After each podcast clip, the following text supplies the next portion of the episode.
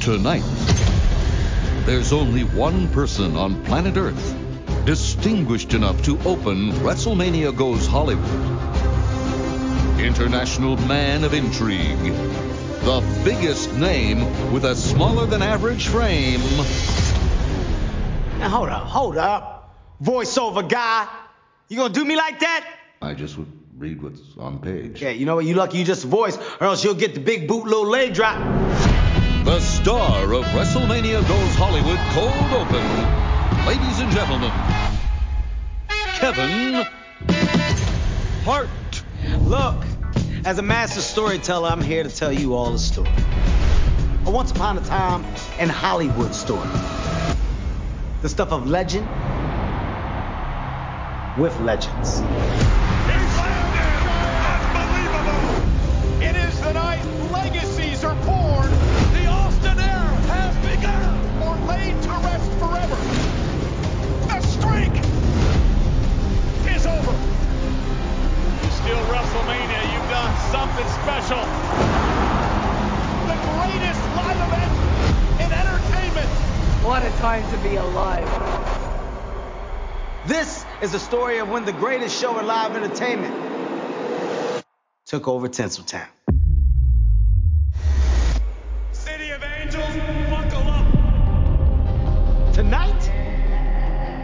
Everybody's going Hollywood. I cannot wait. And I mean everybody. I feel the need, the need for speed. I can't stop thinking about WrestleMania. We got star power. Austin Theory versus John Cena. action and adventure, romance. I don't mind if I do. You know what else we got? What else you need? We got room for more. Tomorrow night, it doesn't get any bigger than this. Welcome, world, to WrestleMania Goes Hollywood.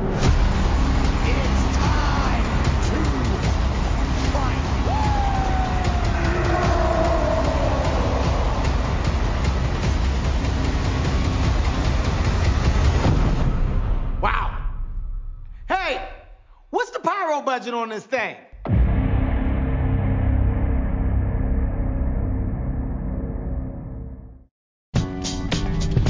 And now, Snickers and WWE 2K23 present the Global Entertainment Spectacular WrestleMania. Snoop's um, gold WWE title was nice though. It was. It was very nice, and he That's had a nice love, belt. A lovely reverse to it as well, which I don't know what it was, but it just looked nice. It was a nice, nice belt. Better than all the other belts I've got. I'll tell you that much. Just, just standard belts. Then there's a video advertising what what kind of belts do you have? just stand, standard belts, mate. Standard Yeah. belts. Hmm. no, no cool buckles. No. I don't think I've ever met a less cool buckle man than Tinky in my life. There's no such thing as cool when you're talking about buckles. For fuck's sake, it's a buckle. It's there's nothing cool about it. Um, basically, a, a cool buckle is like saying John Cena played a cool guy on the screen. Like, they're just not true. It doesn't work. Tweet, tweet us pictures of your cool buckles, peeps. I mean, I know Tom, for example, wore a Captain America bu- buckle for very many years, and that's about as cool as I've seen. That's Um, a cool and buckle. that and that wasn't cool. It's still a belt buckle. Doesn't matter what it's of. It's a belt buckle for fuck's sake.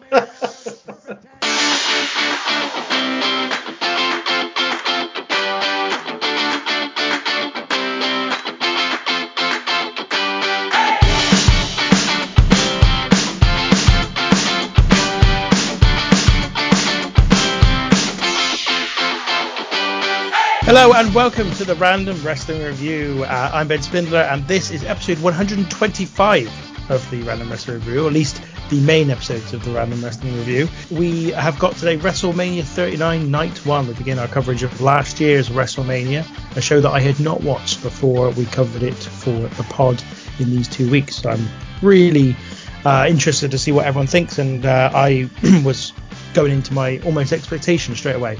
Very, very excited. Oh, do it, do it. Yeah, why not? Well, I would do, but first of all, I've got to introduce you two cunts, don't I? So first of all, oh, starting Alright. with old man Sam Kerry. How you doing? I'm good, mate. I'm good, mate. I'm intrigued to hear your expectations. Or what was it? Tom tried to peddle F- fears and orgasms or something. I don't know. I can't remember. Absolutely shit. Yeah, yeah. Yeah. I can't remember myself now. I can't. Yeah, fears and recriminations. I don't know. Matt, what, uh, Matt Roberts is also here with us as well. How are you doing, mate? I'm good. Pleasure to be a gentleman, especially as this week we're going Hollywood. Yes, yes. My little drums, little drums. How excited today. Yeah, he was patting his he's patting his dick, so they had to be little drums, didn't they? Yeah. Oh, I don't know what's wrong with me today. I don't, is just uh, just kicking back, just kicking back. I haven't had any drink, um, but I don't know. Who knows what's going on? Anyway, yeah. So today we're covering WrestleMania 39 Night One, and my expectations. So I was not sure what to expect, although I was very aware that the reputation of the main event preceded it. So one of the episodes that has now come out after before this episode is our top 100 wrestlers of all time episode. And within that, one of the matches that scored very highly during 2023 was this main event of WrestleMania 39 Night One, the tag team match between Kevin Owens, Sami Zayn, and the Usos. So I was un- was under the impression that was going to be good. Couldn't remember anything else that was on the show. Didn't watch it at the time, as I say. And I, I don't know. It was really weird. I had quite a lot of. I was quite into WWE in the build up to WrestleMania 39, and quite into it afterwards. But for whatever reason, I just didn't watch it. I think. I think what happened is, as and I think I explained this a couple of weeks ago, that it it happened. It's on a Saturday night and the Sunday night. I probably was busy the Sunday, so couldn't watch it. And then by the time I got around to Sunday evening, I either didn't have enough time or already knew the results. So didn't it was like, well, what's the point? And then of course night two happened, and I thought, well, I can't watch night two without watching night one. And it, and then it just never happened. And I just thought, well, what's the point? I know all the results, I know what happened. And of course, you know, there's all the controversy that followed the, the main event of WrestleMania 39 night two, which we'll talk about, I'm sure, at length next time. But yeah, so for whatever reason, never watched it. So yeah, really looking forward to it, really up for it. Matt, what were your expectations? really high is the short answer for this one. Um, I remember it very well. I remember at the time, I, I definitely remember enjoying the show. I, I, got, I couldn't remember as much. I was actually surprised by how much I couldn't remember for this night as compared to night two.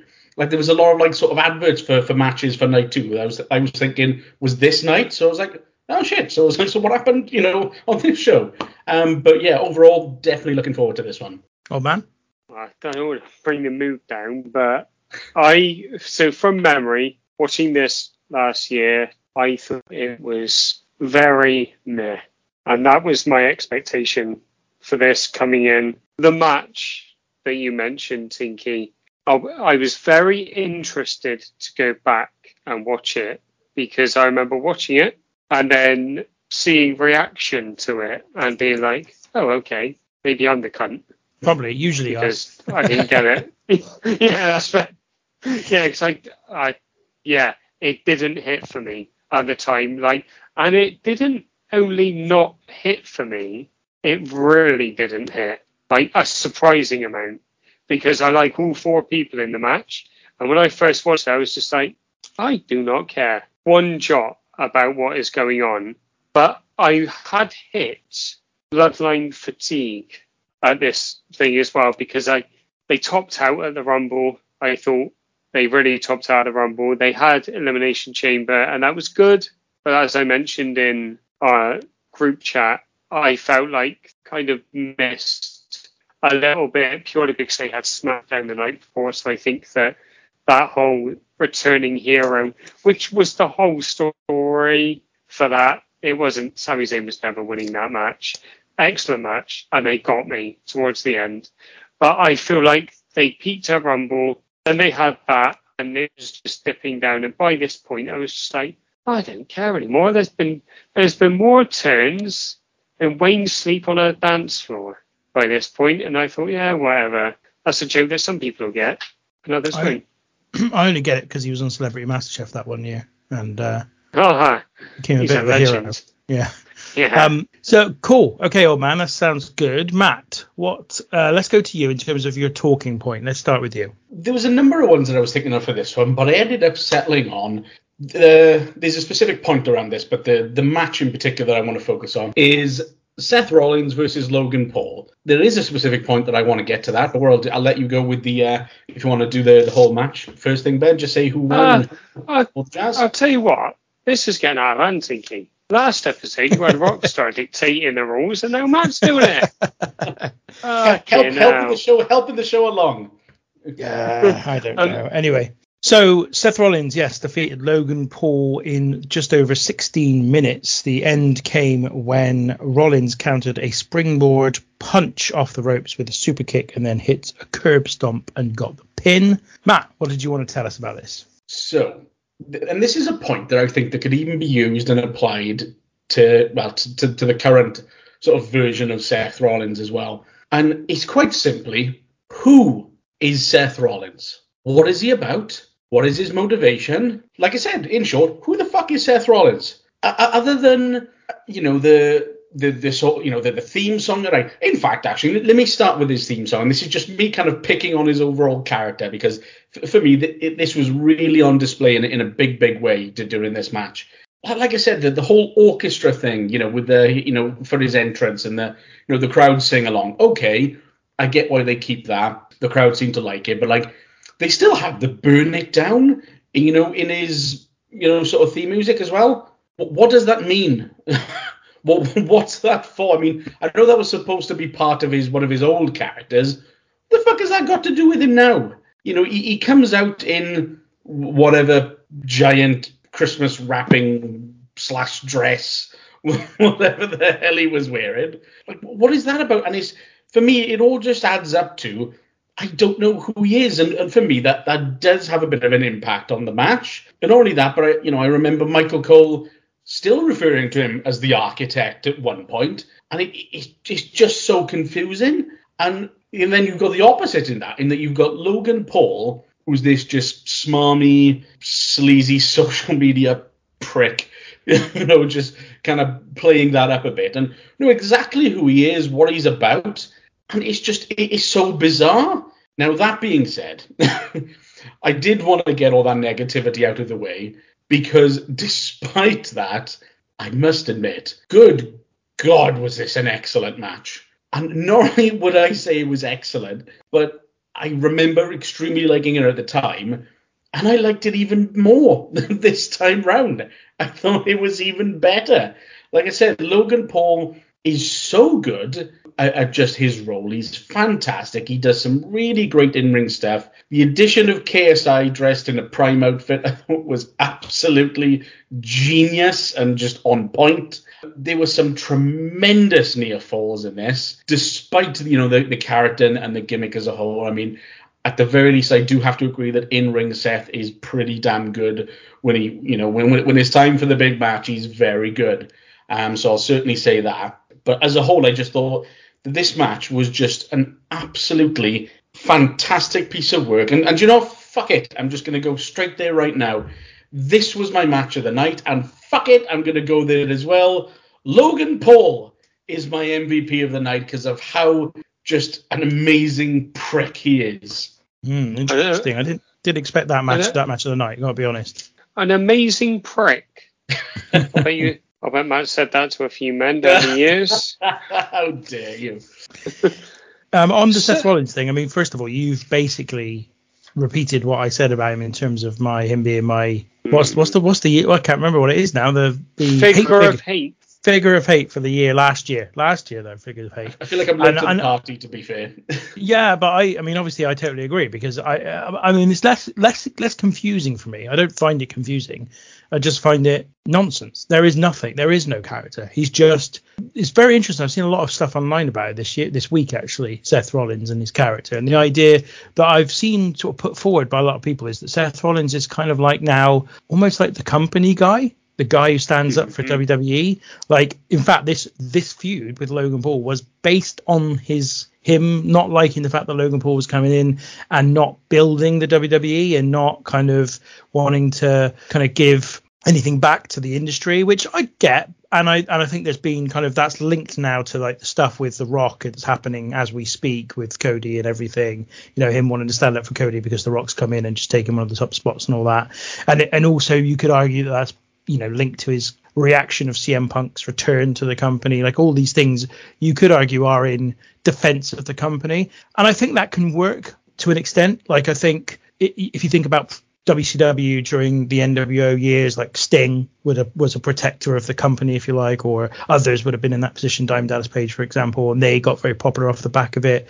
Same goes for maybe ECW. Maybe had like Tommy Dreamer or someone was kind of like a protector of the company. And so it's almost like that's the role that they have put onto him. But I don't believe that's really what WWE have done or anybody, including Seth Rollins, has come up with. I just think that's been some quite creative people who watch WWE coming up with a thread for themselves to explain the lack of what Seth Rollins actually is. Uh, and I do agree. I don't really know what it is, but as I said, I don't think it's confusing. I just think it's because I don't think there's anything there. I don't think they're really trying to make him anything. They revel, I think, a little bit in the convenience of him being able to play heel or babyface as and when they see fit. And I think that I think that makes sense because wrestling booking is not the same as it was 25 years ago. It is hard now to come up with new scenarios if you aren't able to switch people back and forth all the time. So if you've got someone who does that for you in and of themselves, that can kind of work quite well to fill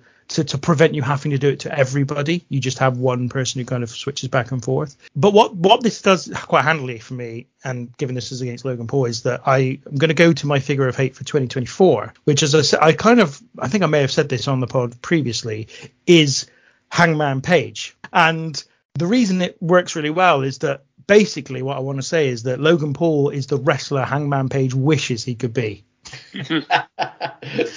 Logan Paul is excellent. I mean, he's unbelievably good. But what does it say for a guy like Hangman Page if someone could come along and master exactly the same move set as well as he does within like three matches, basically? Doesn't say an awful lot for him, does it?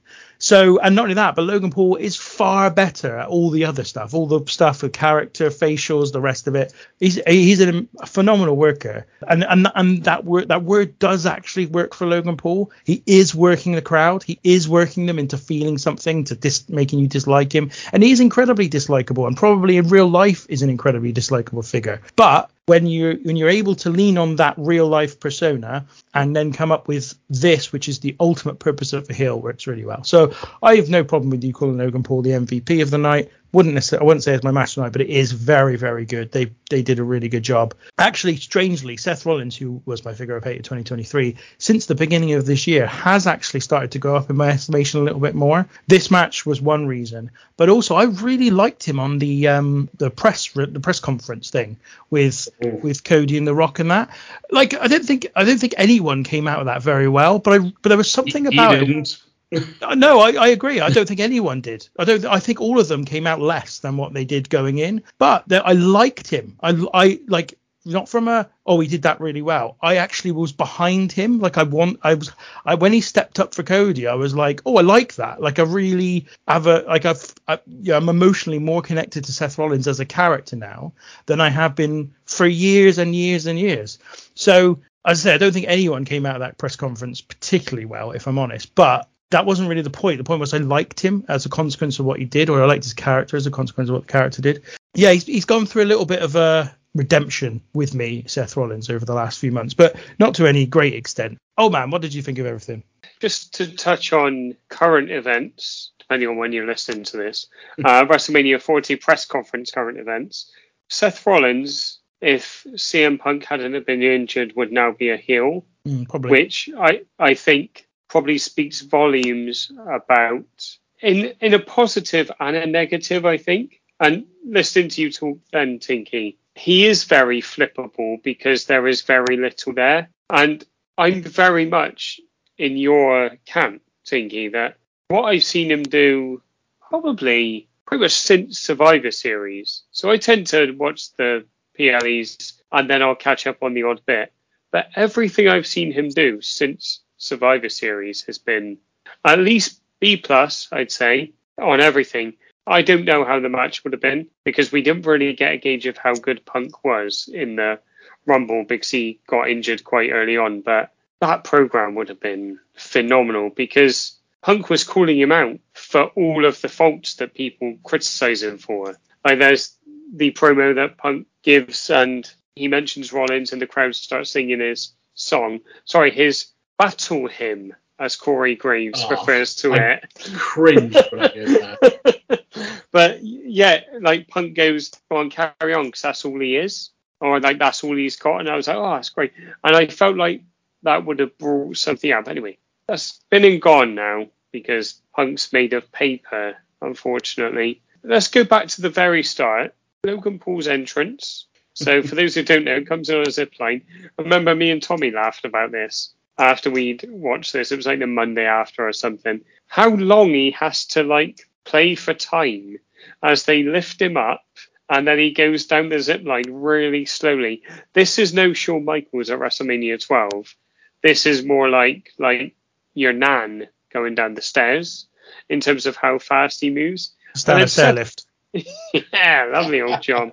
but not the standard stair lift when it goes wrong in Gremlins. That's different. And the old lady goes out the window. Seth Rollins, I thought his entrance was actually pretty good. I know it's crap because it is, well, to Punk's point, it's just his character, but I quite liked it. Big Jeff Jarrett vibes with what he's wearing as he comes out. He's wearing a thing around his neck and then the little like stringed top, but he uh-huh. takes it off immediately as he's walking down to the ring. I'm like, mate, I wonder if he was representing for Jeff. Which I was like, that's not going to put you over in Tinky's books at all, that. Logan Paul yawning as Seth Rollins gets in the ring and just having a chat with his mates as he was walking to the ring, which I'll be honest, I find a bit annoying because he was just laughing and joking, and I was like, come on, mate. Like the yawning bit I can get, but like just be a bit aware. But apart from that, I mean, he hits every spot possible, doesn't he? Logan Paul, he is he's a better worker than Rollins. He's a better worker, I think, than probably 80% of people who do it full time. And in the last episode, we kind of touched on part timers coming in and being as good, if not better, than a lot of people. And he gets this match out of Rollins, I think, which is incredible. And he gets him through it for the point that you made, Matt, in that his facials, his physicality is just everything. He's just like, if you wanted to, yeah, if you wanted to make a wrestler, well, if you wanted to make a heel, you'd just be like, you see this cunt over here, do that, and you'll absolutely nail it. I thought this was really, really good, very good indeed. I feel like it, like I just touched on, it really did touch on the weaknesses of Rollins, and I think the commentary did as well, because Graves talks about the battle hymn, and he then, when Seth Rollins starts working over a body part, which he does for all of about nine seconds, Corey Graves says there's a re- that's the reason that he's called the architect, and I was like, what is that? And then it got me onto this big rant that you went on, Matt, in my own head. I was just like, what is he? What is he? But the stuff with KSI is fantastic. I feel like it's decent to that point. point, and I feel like that kicks it into overdrive because the crowd, I think, are then into it actually on the side of Rollins as well. I thought this was tremendous. The standing leap I need to mention by Logan Paul to the top rope is, I mean, it's athleticism I will never know.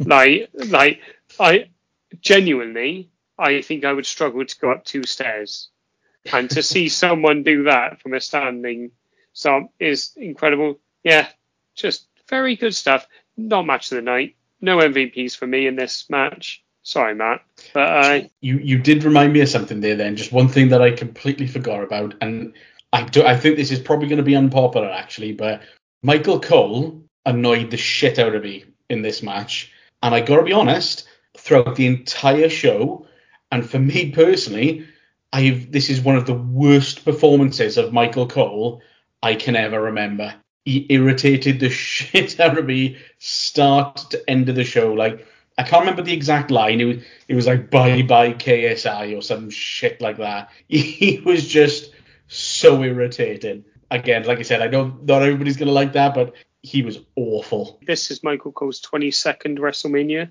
So you put some fucking respect on that name. That's what I knew it probably wouldn't go down well. He was awful. I don't remember anything specifically about Michael Cole during the course of the show, other than in the main event. So we'll talk about that in a bit later on. Oh man, what did you what did you want to pull out from this show? Let's go Rey and Dominic Mysterio. So they open with the promo video for Premium Plus subscribers. Um, sorry, Peacock Premium Plus subscribers or whatever they call the whatever they call us fucking marks who've got the WWE network in the UK. The video is unreal. It's gotta be. I think I, the program is very good. I actually kept this story. I kept up with week on week, and it's just fantastic. Like this was this was the making of Dominic Mysterio, and I I genuinely think he will be made for the next five or six years because of this program.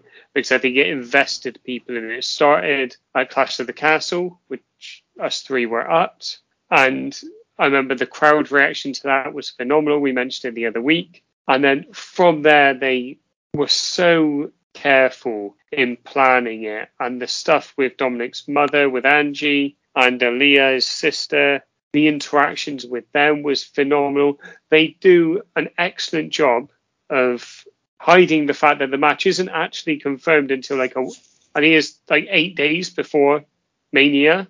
But it really, really works because the way that it's done is tremendous.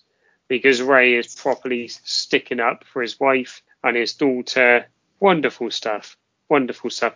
Dominic's entrance. So he comes out like he's just been released from prison and he's handcuffed and it's just absolutely, absolutely tremendous. Rey comes out with Snoop Dogg in a lowrider, which I really, really liked. But I was a bit like, mate, you're fucking, your son's in there and he's been mugging you off. He's been mugging your wife off. He's been mugging your daughter off. But he then flips. Like when he's out of the car, he goes up on the stage and then he flips and he's like, right, this is fucking go time now. I thought that was really very well done. And Snoop Dogg, what a legend. Just loving life. Just holding that title belt up. He's just going, yeah, yeah, yeah. And I was like, go on, Snoop. And then we get into the uh, get into the match. Did you want to do the roundup, Tinky, or shall I carry on? it's a 14 and a half minute match, uh, which is won by Rey when he hits a 619 and a frog splash for the win. Thank you, Tinky. You lead this ship so well. Basically, what I don't want to do is is cut you off as you start, because I'll get into it now. I mean, this is fucking tremendous. This is my match of the night because this.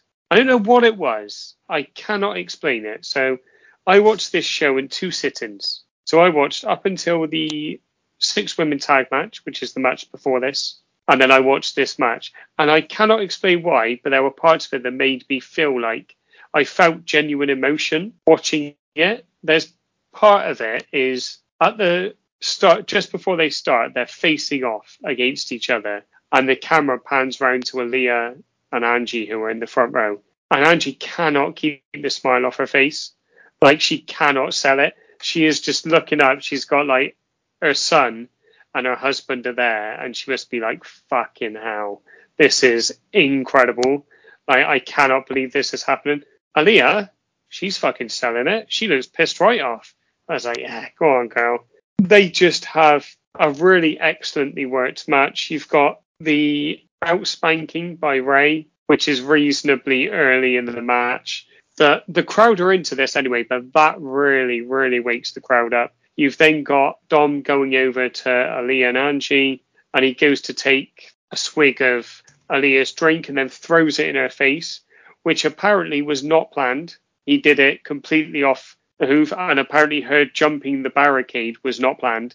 She said she was just like it was just an immediate reaction because she was just like I really she was really genuinely fucked off that he'd done it. It was kind of like that sibling rivalry type deal. The Judgment Day came out for a bit, and that was a bit strange, I thought. But then you get the incredible pop when uh, that Latino World Order come out.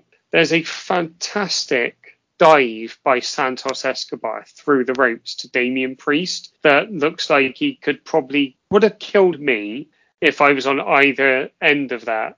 I think. And then you've got Damian Priest just just before the dive, absolutely kills Wilde. Who's Wilde? I don't know who this wild person is. Joaquin Joaquin Wilde, is it? Yeah, and then uh, Penelope Cruz as well is out there. and then you've got the bit with the chain. So I remember when I first watched this, I saw Damian Priest put his blazer down, and it's a really odd thing, but he does it so naturally because he's like flexing, and then he's like it's a bit tight, and he takes it off, and he carries on flexing, and you know something's happening with that blazer. There's something in there, but I thought they did a wonderful job of it. Bad Bunny getting involved. I could hear Tom ejaculate from my flat, which is about a mile and a half from his house. And I thought this was just a really, really amazing end to a tremendous story. And you get there's the two families at the end. You get Rey, Aalyah, and Angie having a hug in the ring. And then you have Dom with his new family, which is Finn Balor and Damian Priest on the other looking all sad and upset. This is tremendous. It don't get any better than this for me in terms of wrestling. This, if you're going to do this type of deal and you're going to have a straight wrestling match, well, wrestling match, but like not a street fight or anything, you can't get any better than this, I don't think. And uh, Dominic is my MVP. So Joaquin Wilde, Mhm. uh, Matt, Matt, you might know, you might know who this is. I think he is former TNA X Division wrestler Zema Ion. Is he really? Yeah, apparently so. Bloody hell! No, I never knew that. Wow. There Yeah, I remember it. I mean, So- I can't believe it. I can't believe he's seen my Ion. The fuck is Zema Ion? no, I just I, that's why I specifically said Matt, you might remember this. I'll, I mean, look, I I think the story is fantastic. I the in particular in the video, the bit I love is when Rey finally snaps, Hmm. and it's just because it's absolutely right that he should not want to face, fight his own son. It's it's mm-hmm. absolutely right that this should be impossible for him to choose to do, and it's absolutely right that they they didn't they, they it took something almost quite extreme where he would went after his own mother for Rey to then say no right that's it. I'm I'm going to do it. And I and I really like that. I think that's brilliant. Plus this is one of those matches which most fans could almost predict from about December, November, December time was going to hmm. happen at WrestleMania. So they didn't need to announce it. They never, they they just could they they could leave it till like eight hmm. days before, and it didn't matter because you could guess it was going to happen anyway for a long, long time.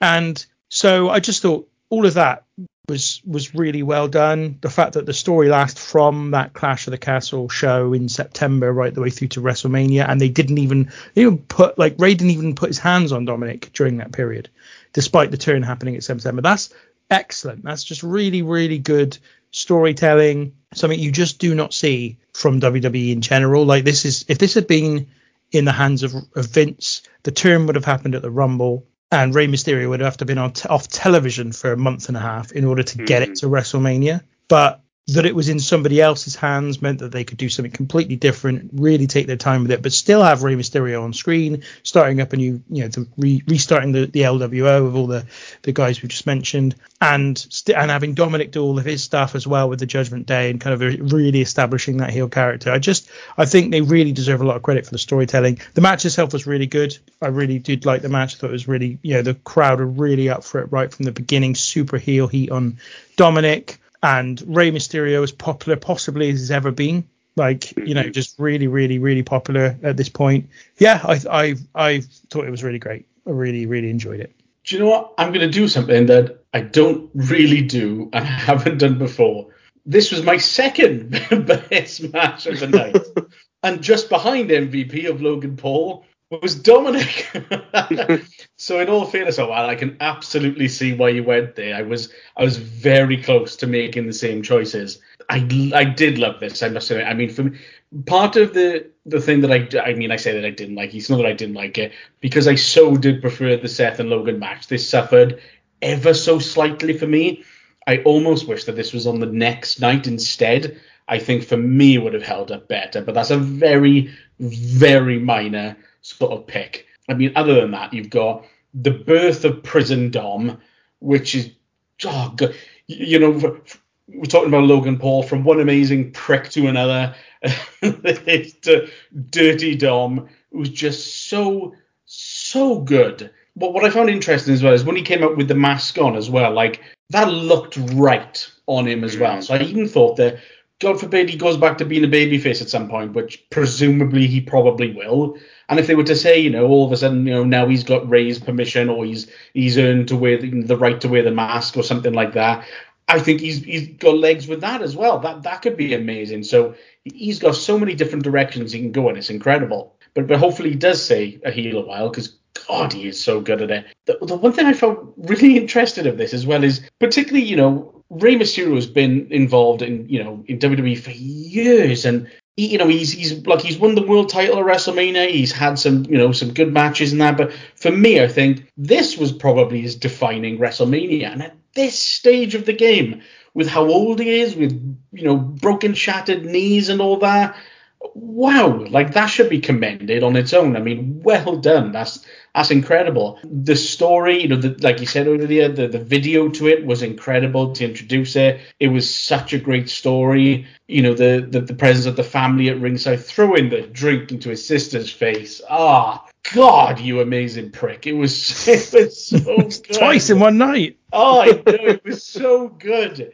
It was just genius. And tell his mother to shut up. Was, oh God, it was so good. And then you know the presence of the Judgment Day and LWO fighting it out was amazing. The the match was great. And God, I've got to mention this. I can't. I don't even know what you would call it. I can't remember like what the move was. It was almost like Dom was going for a power bomb to Rey and then just fucking threw him over, dropped his hmm. face on the oh on the turn on the bottom turnbuckle. That looked disgustingly painful. But God, it, I, assuming it was safe, you know, he, he seemed to be fine afterwards. But my God, did that look fucking terrifying.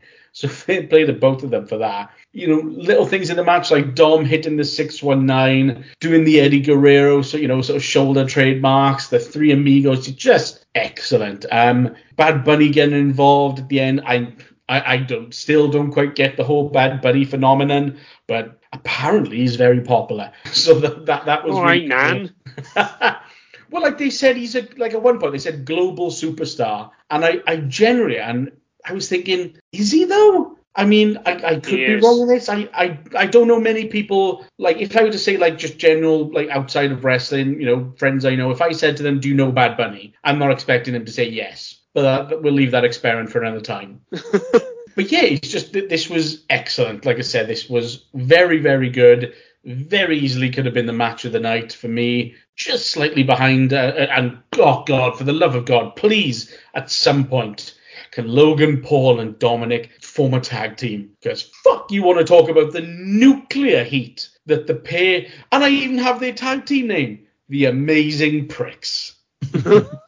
Which is another another one. Yeah, there's, there's four technically. 'cause that's two more. Um, I mean, I think I think with with regards to Bad Bunny, whether he's a global superstar or not, I think what's happened, Matt, is you just reached the age when you're too old to know I what's was. going on. I was waiting for that. And, and, and I say that as being nearly, well, at least seven, eight years older than you. So I'm, uh, it's not like I'm, I'm, I'm insulting you and putting you know, No. shine on myself. Like I reached that point quite a long time ago.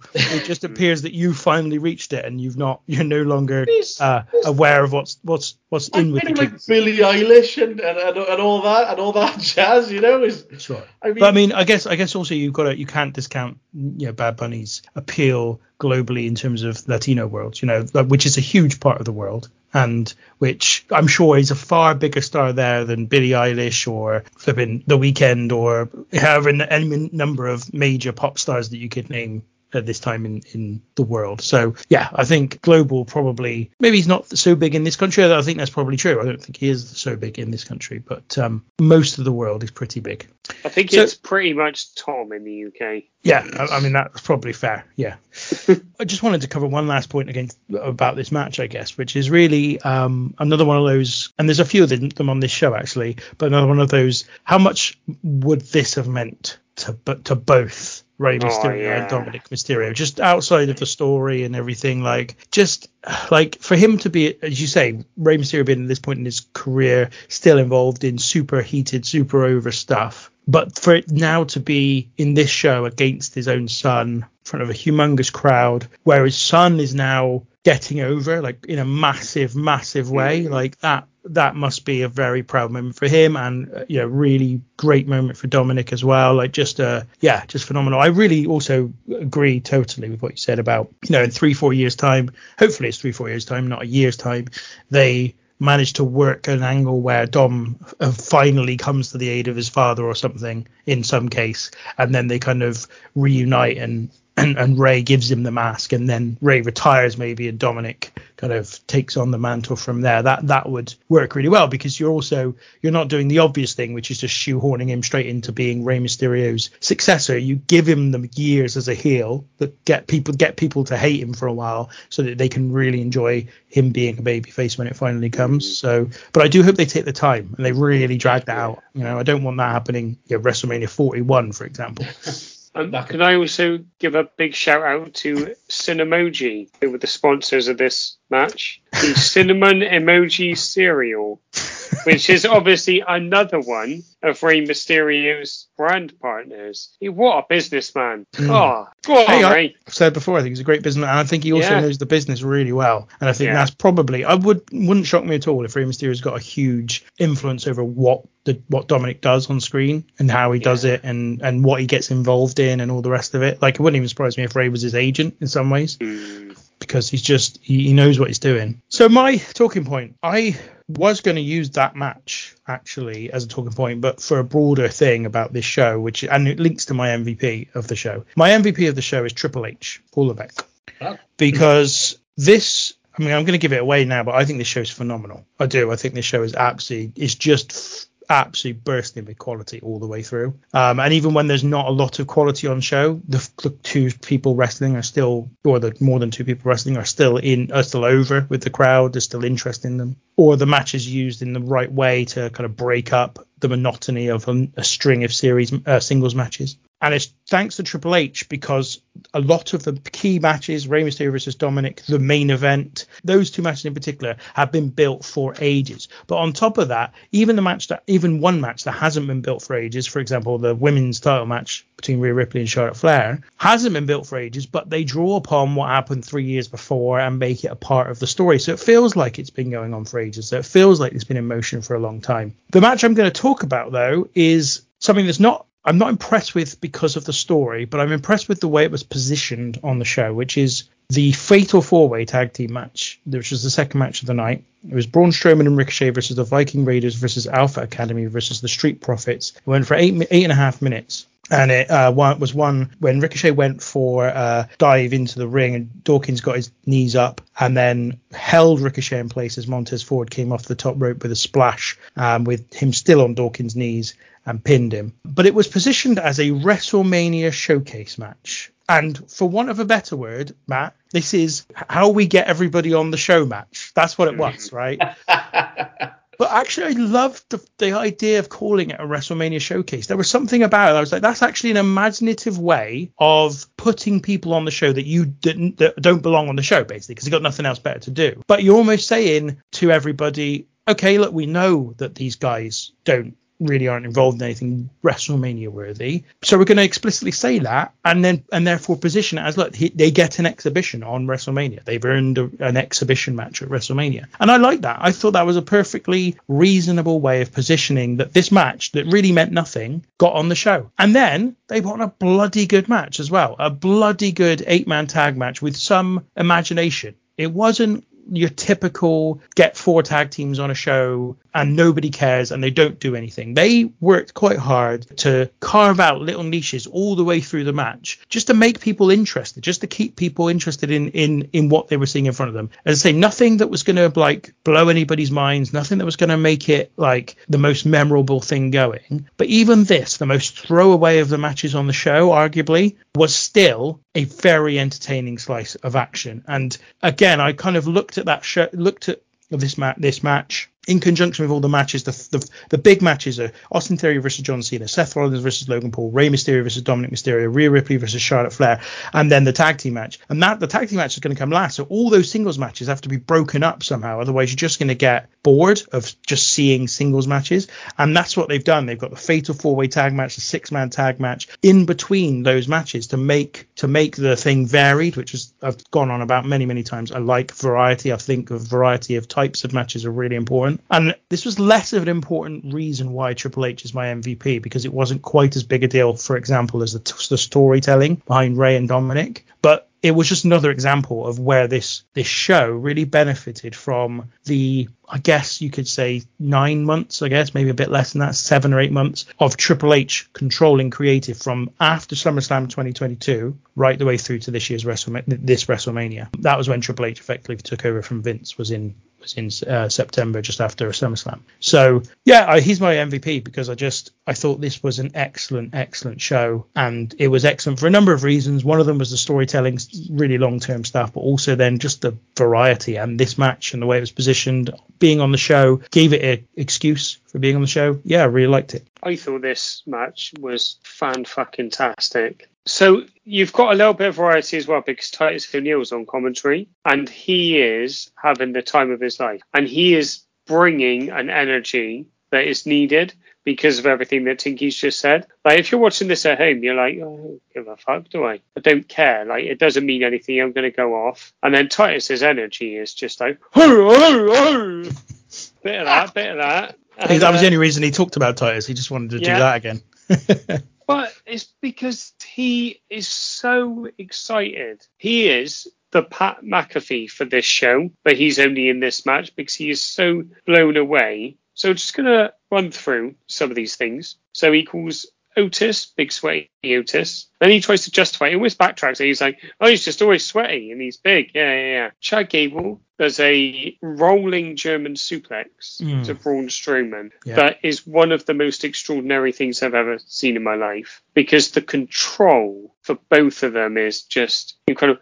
Braun Strowman is like, I know he is significantly leaner. He is sensational. Yeah. I'm almost, so apart from this, and not really see anything of him, I'm pretty gutted. He, he was it his neck he hurt or his knee? I can't remember. I think it was his neck. Yeah, uh, probably from doing this German, to be honest. That's the German suplex, not hands.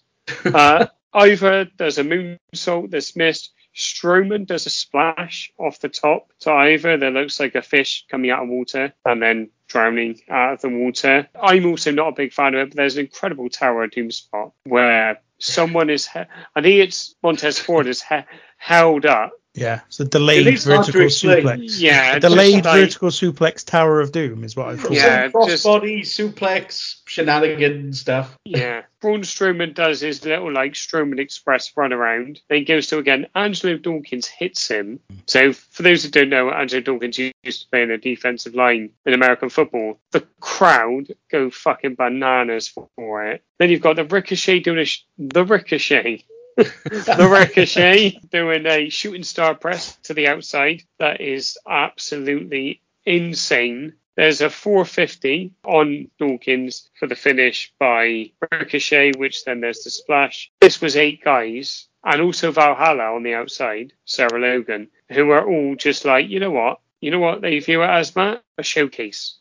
and that's why I'm I'm really with Tinky. And I think Titus does as well. I think he's like, you know what, we've all got a chance to kind of show off what we can do here. And I, th- I thought this was, if you're going to give me an eight person tag match and give them eight and a half minutes on any show, if you can give me anything as high energy and as exciting as I found this, I'll be a happy man all day.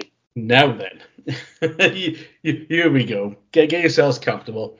The idea of a WrestleMania exhibition, bugger off. Mhm. Showcase. Re- very, very different things. sh- showcase, whatever you want to call it, naff off. Don't like it, hate it. How hard would it have been to say the winner of this match gets a future tag team title match?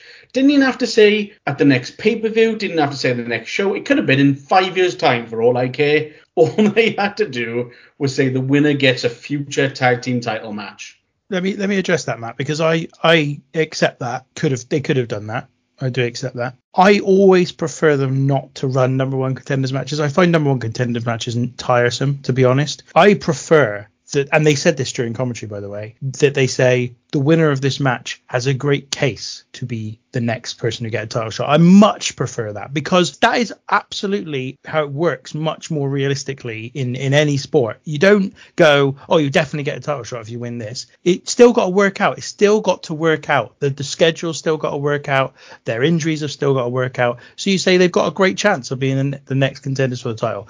Also, though, I don't see there being a problem with an exhibition match on WrestleMania when you call it an exhibition match. I, the problem I have is the number of exhibition matches on WrestleMania that are exhibition matches, but they pretend is about anything else. This wasn't. This was them stating explicitly there's nothing riding on this necessarily. There's nothing obvious writing on it, but they get a chance to be at WrestleMania and show what they can do. And that's the the reason I really liked it was that probably for all the reasons you disliked it, I like the fact that they were like, you know what, we're not going to lie about this. We've got eight people that we want to put on the show. Let's just give you a chance to see them, and that's what they did. And I, to- I totally get that, but exactly like you said, for all the reasons you did like it, are the reasons I'm using to. I, I said I disliked it. I, will use like UFC as my example. They'll regularly have number one contender fights, and I'm all for it. It's not always. Not always, but most of the time they will have number one contender fights. And for me, that's how it should be. It's you know they're saying this you know these these are the guys they'll get a future tag title shot. I felt that could have taken 30 seconds,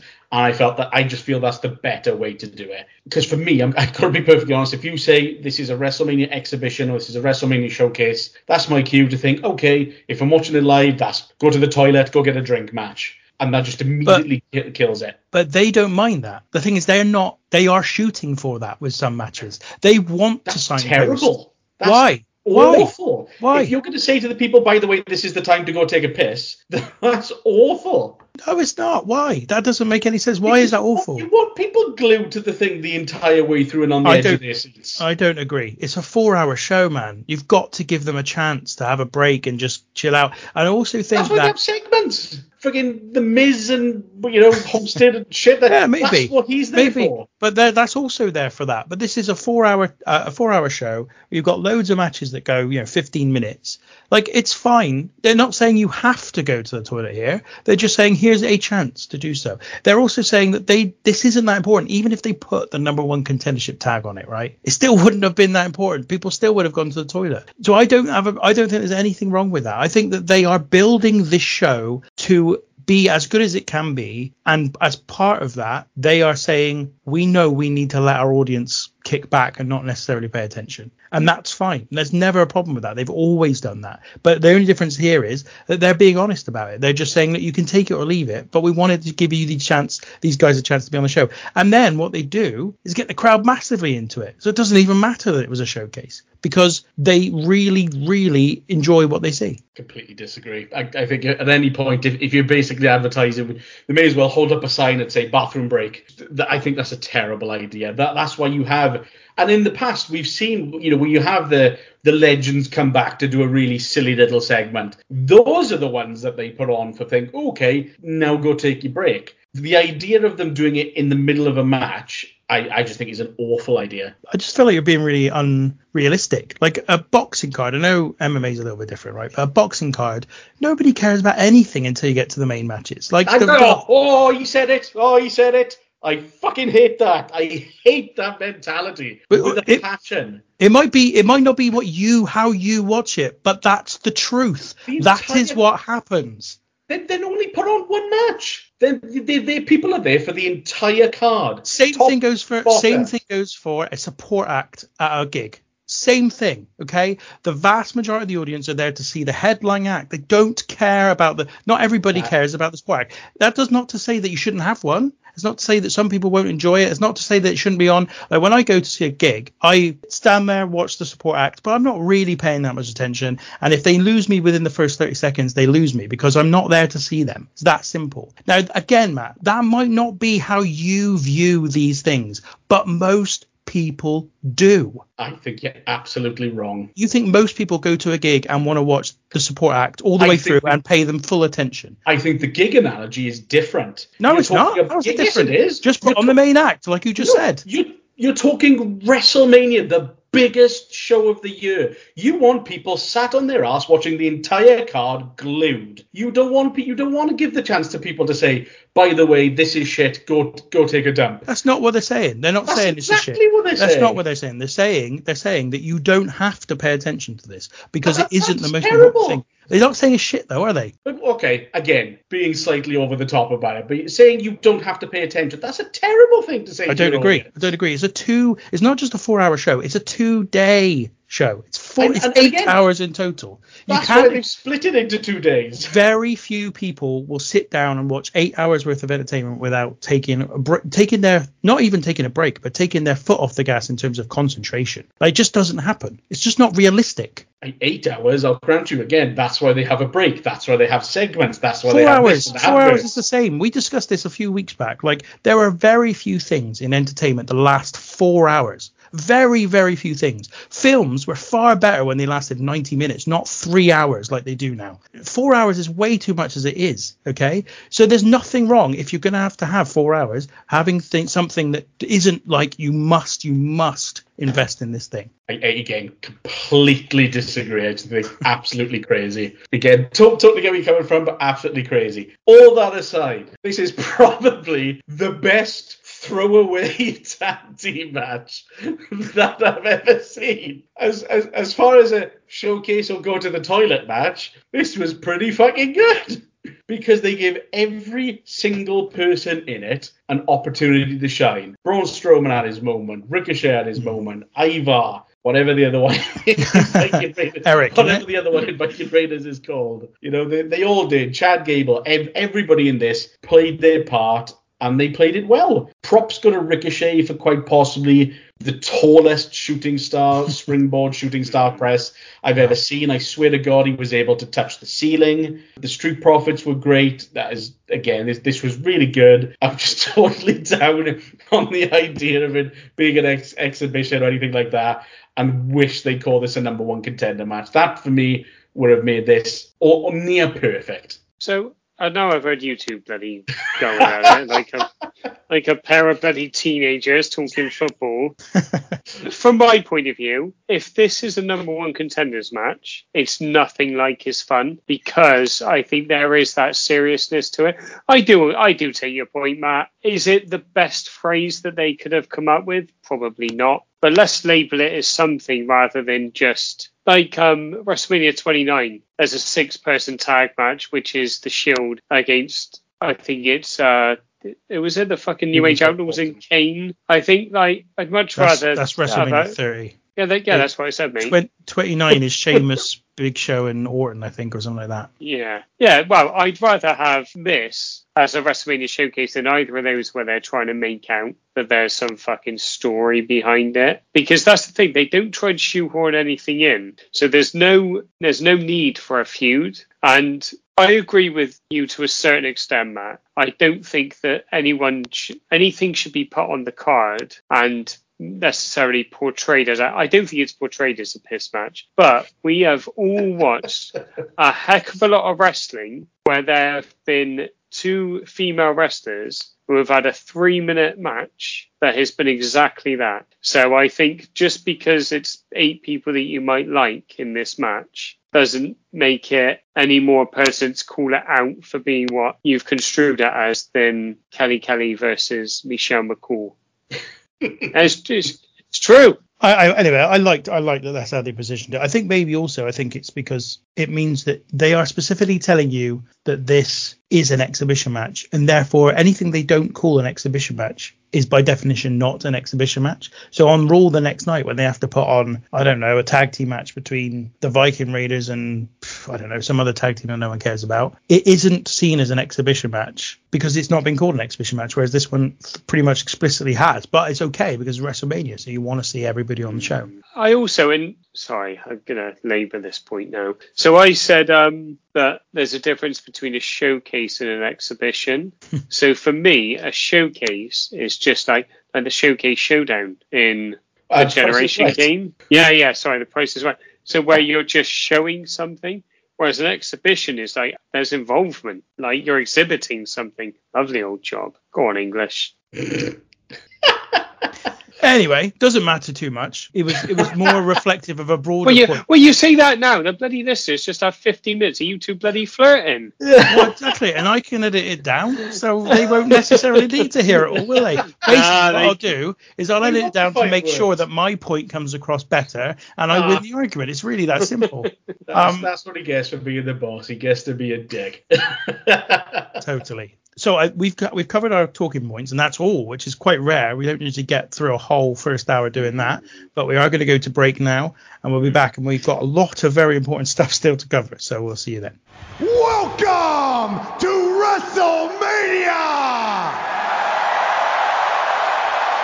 Tonight, my friend Snoop D-O-double-G, Snoop Dogg!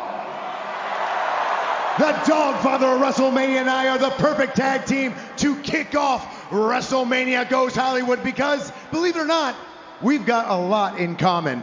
Snoop is a multi-platinum recording artist, the king of hip hop, and I was in WrestleMania the musical. Snoop has been in over 80 movies, and I am the star of the Marine 3, 4, 5, and 6. Snoop is a WWE Golden Champion, and I am a two-time Grand Slam Champion. Okay, so what you saying is we we the same. Yep, exactly the same. Well, check it out, dog. It's not about these champions tonight. It's more about these champions tonight. You are absolutely correct. Tonight, you will see some of the best, the best in a sold out SoFi Stadium. SoFi, Los Angeles, Hollywood, worldwide. Are you ready? Tonight, you will see Charlotte Flair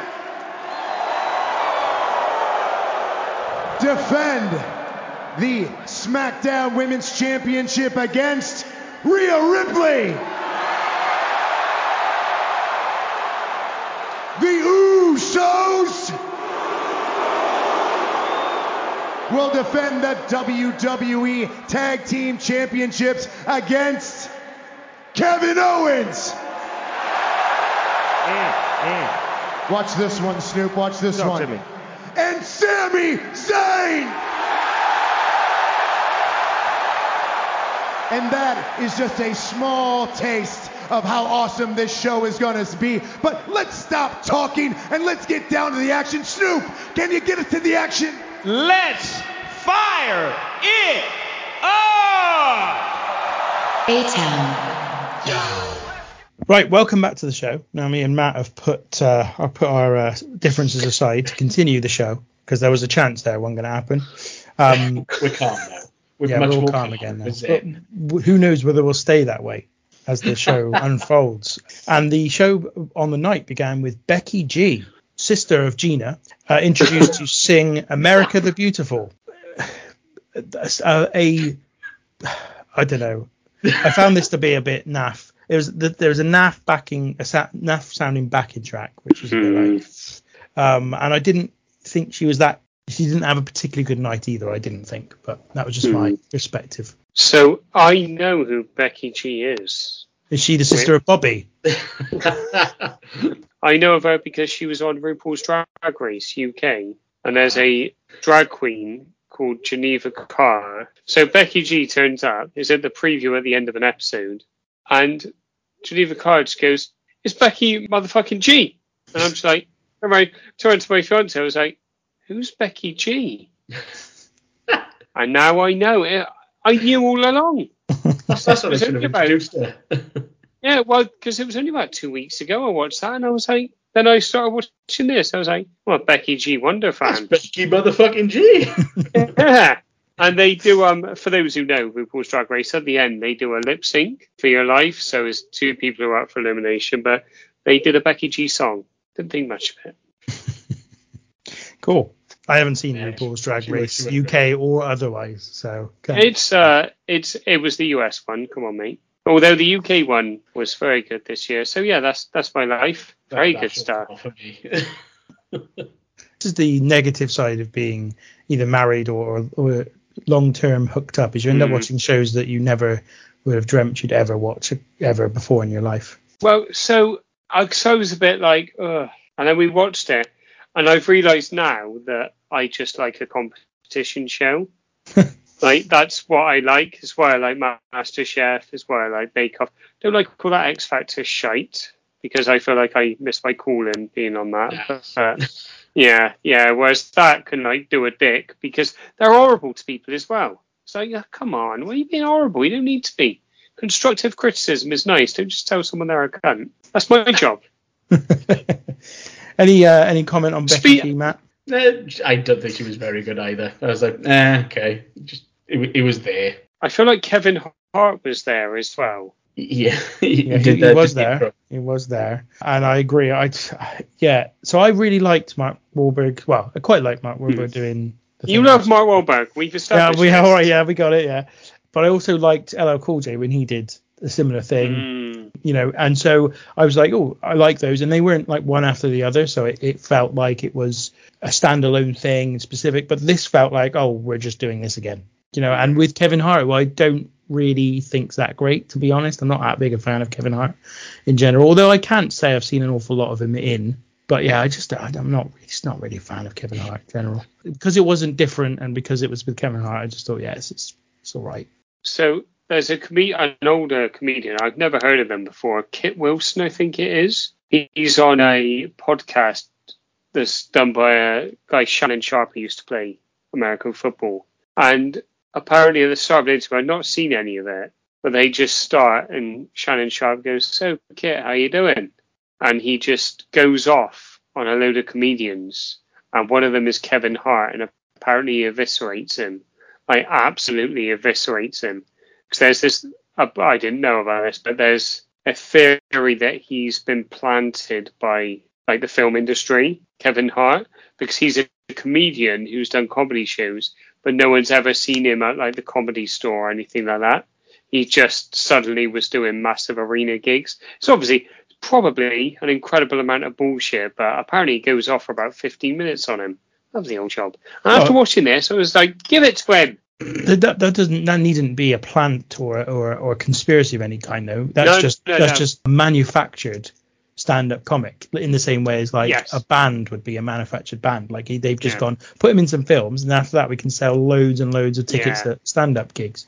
Yeah, He's- that's he fair. sell- That's- sells out. He sells out. He's popular. yeah, I, I, I did quite like him, and then I heard that he cheated on his wife, and I was like, come on, mate, what's the fucking point in that? When it comes to things like you know that I don't like that are specifically American or specifically British, for example, stand-up comedy. I specifically do not like American stand-up comedy, so I just find it to be very, very basic, very, very generic stuff hmm. general. basically the, the conclusion of this video i said we need something new for wrestlemania 40 basically hmm. I need, we need something new in the intro video Hang on, I know where you're going with this. The random wrestling review, lads. doing, oh, doing the cold intro. oh man don't tell anybody it's a secret It'll Can be you imagine that? related. Fucking hell. Jesus. they just have you going so i'm not allowed to say the word cunt right Yeah.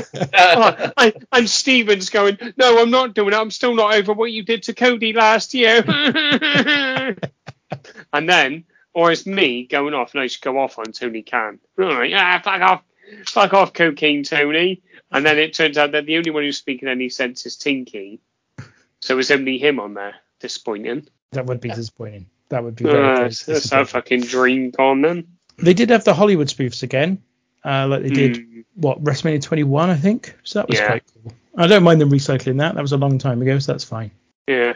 Then the show starts with The Miz and Snoop Dogg in the ring as the hosts of the show. I mean, this was a bit of fluff, but I did quite enjoy the self-deprecating Miz and the things that Mhm. comparing comparing himself to Snoop Dogg. That was quite funny, quite interesting. Yeah, I also thought again. I thought this when I first saw it when I watched this show last year. The fucking stadium Oh, looks phenomenal. The set looks amazing. I really Oh, like the it's set. just incredible, isn't it? you just reminded me again, right? That that that was at least only for a little bit, but that was a little bit of a sore point for me because, like, again, do, during my whole whichever WrestleMania I was meant to go to, because it bounced around to so many different locations.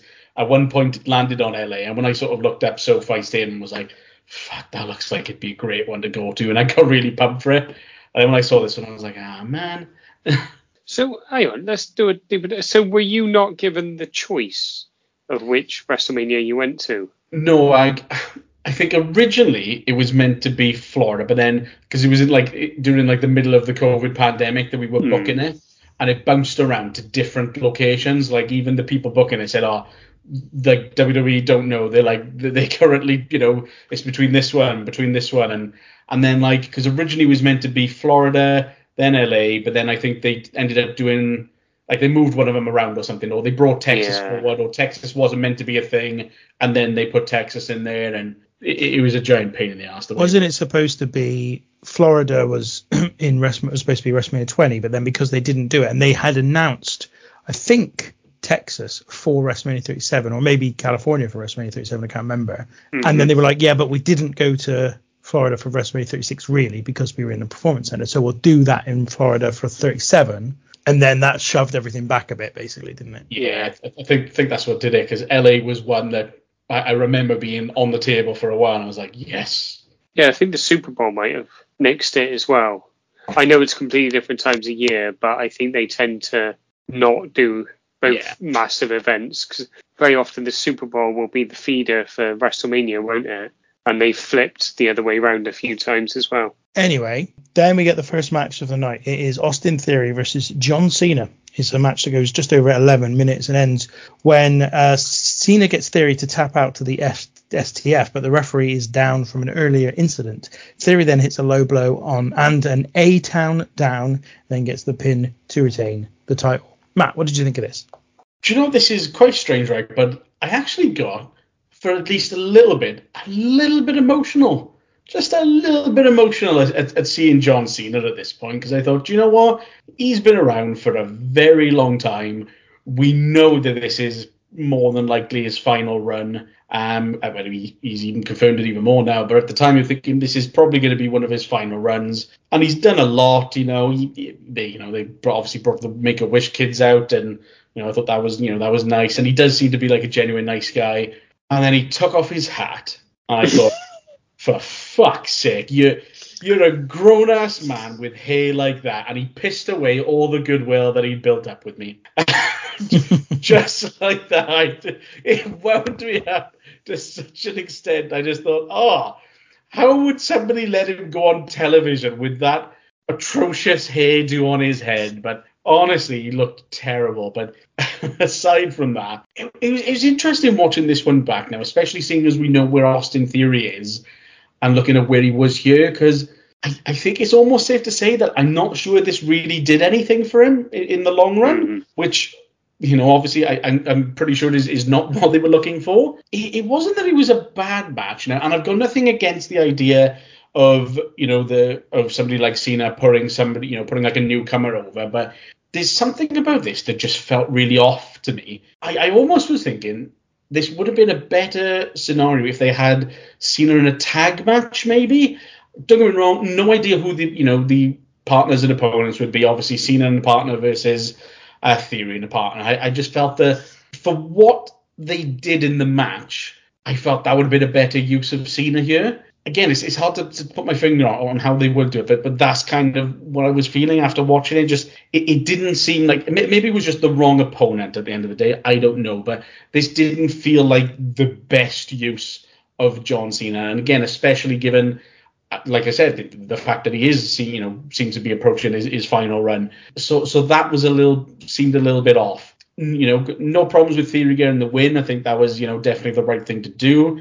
And it's, it's this is almost a really strange to say, but I can't remember the last time John Cena had probably the worst match on a show, which is what I think Really? this was. Well, I mean, in, in recent years, anyway. I mean, going back quite a while ago, it was quite common, but I, I definitely think this was probably the worst thing on the show, which is a shame. I didn't mind this. I thought it was a pretty good effort. I thought this was pretty much about as good as Cena could do. Going back to your point about something feeling a bit off, I didn't get the feud. didn't understand. There isn't really a feud. It's a very strange thing. John Cena doing the stuff with the Make Wish kids, I really, really loved. But from a match point of view, I'm just like, really? It's it was so lovely.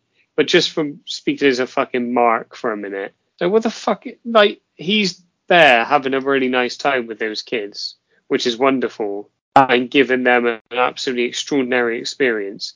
But he's meant to be getting ready for a match, and I think that kind of was the whole thing with this match. It didn't really need to happen. I love the fact that the, the crowd gave the kids an enormous pop. Cena running down the ramp was hilarious because he starts laughing and then they cut to him and he's just laughing because it's such an enormous ramp. And the match happens and it's like they they play for time quite a bit in the early stages.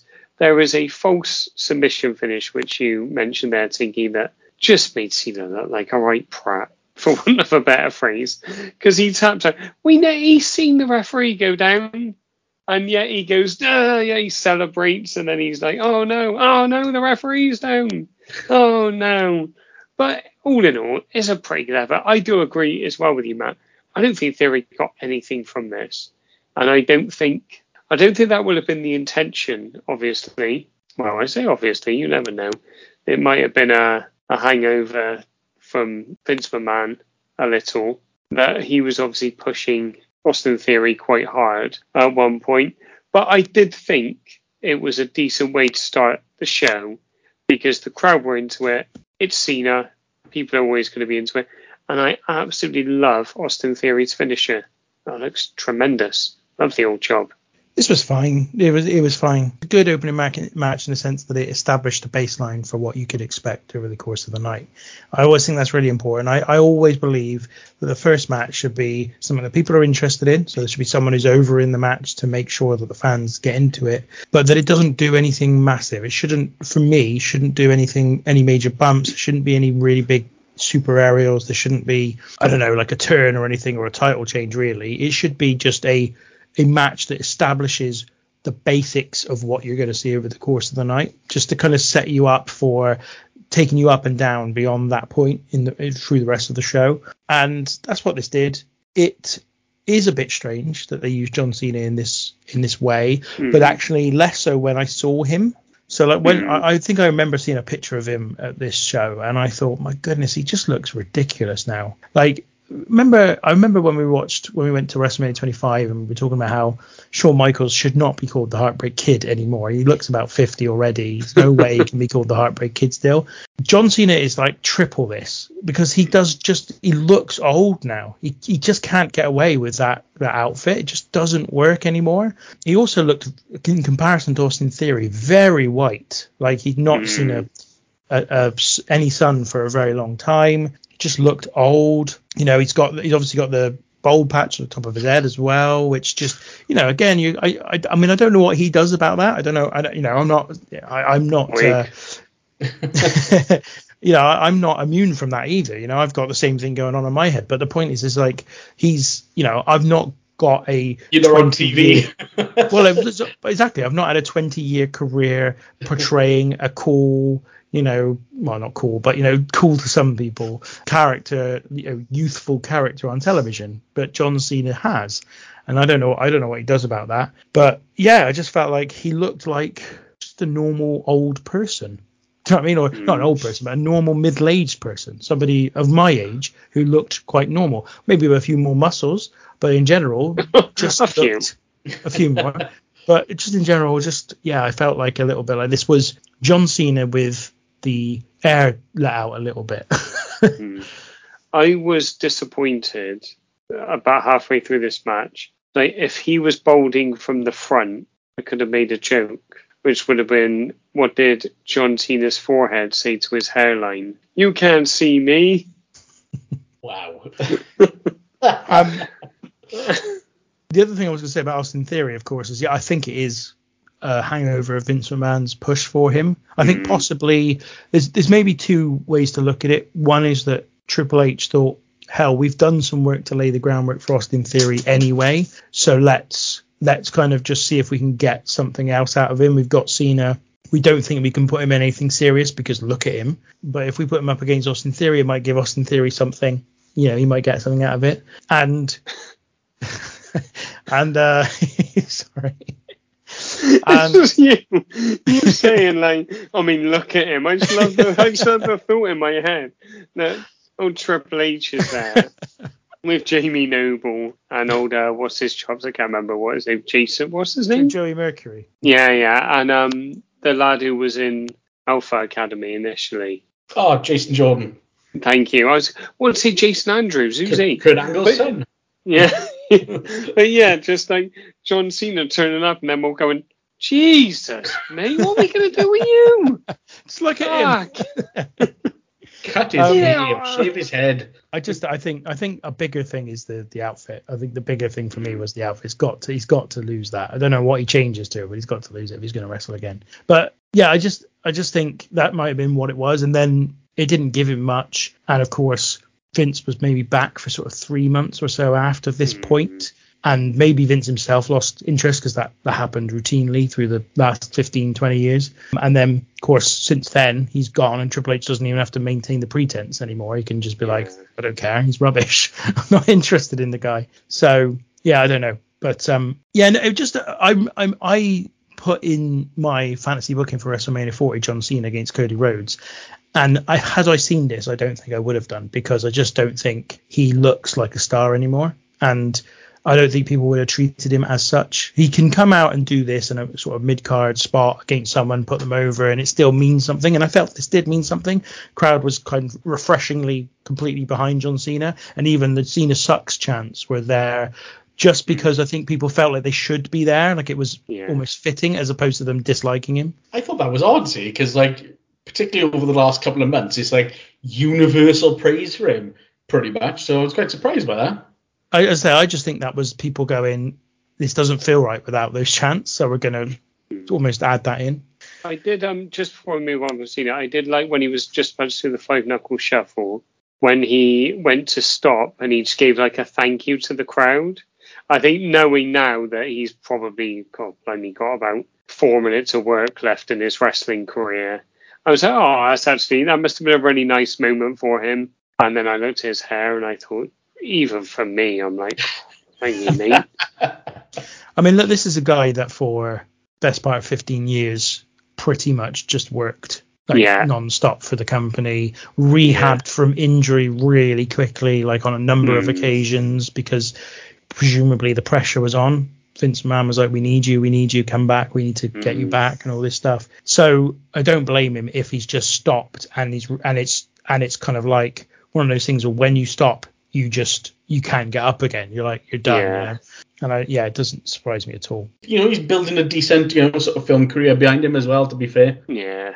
So the next match is the Fatal Four Way Tag Team match, which we've spoken about. God, have we spoken about that? The singles match between Seth Rollins and Logan Paul is after that. So the next thing that we get is a hype video for the formation of Damage Control and their attack on Becky Lynch.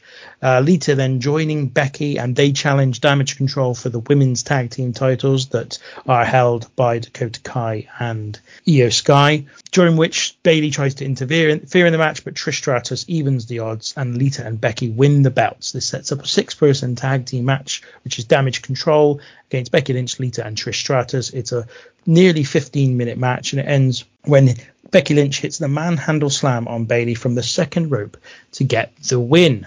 Oh man, It's not much of a feud, is it? not really. No. No, let's be honest. Uh, they also do a like kind of like Sin City style Yeah. intro for Becky Lynch, Lita, and Trish Stratus, which I thought was really odd, but I actually thought it worked quite well because it was something a bit different. And I also liked how they got Lita out, Trish Stratus out, and then Becky Lynch out. I know if you're going to do those things, they did it pretty well. They kind of elevated the star each time because uh, oh Becky Lynch gets a heck of an ovation when she comes out. I'm like, uh, I'm still not sure if I get it. Becky Lynch, still not sure whether I understand why she's so beloved. She's a very very good worker, but yeah, the Irish lass kicker. Um, I had some issue with the start of this match in that for the first few minutes, Becky Lynch is the one being worked over, and I'm like, you're the full time pro in this match. Why are you being like? I'm sorry, that's Lita's spot. That is 100% Lita's spot in the. I understand it because you want the hot tag. You want the hot tag to Lita, and then you want the super hot tag to Trish Stratus. Can I offer an alternative perspective? Yes. Because they didn't trust Lita or Trish to work the bulk of the match. Mm, fair. Which no, that's fucking annoying.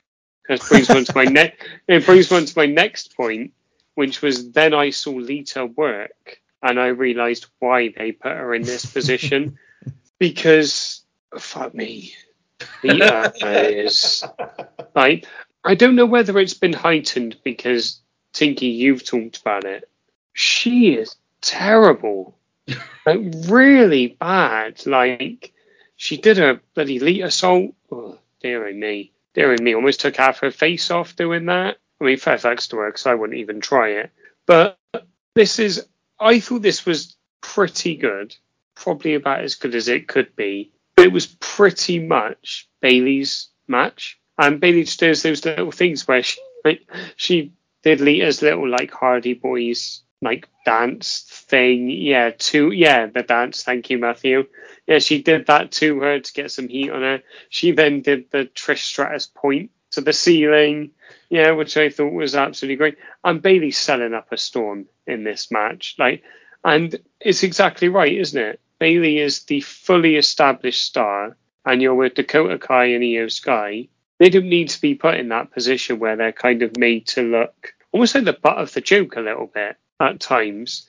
And I thought this was pretty good overall. There's a tremendous sell of a, a Bayley, a Bayley's belly suplex by Trish Stratus that is fucking phenomenal. And she obviously went on to have a very, by all accounts, I've never seen any of them, a really, really good series of matches with Becky Lynch when she turns heel on her within the next month. And uh, yeah, I thought this was all right. Lita, probably give it a rest, mate. But yeah, I think I think like I said, if you're going to do this, this is probably about as good as you can expect it to be, and I appreciate that.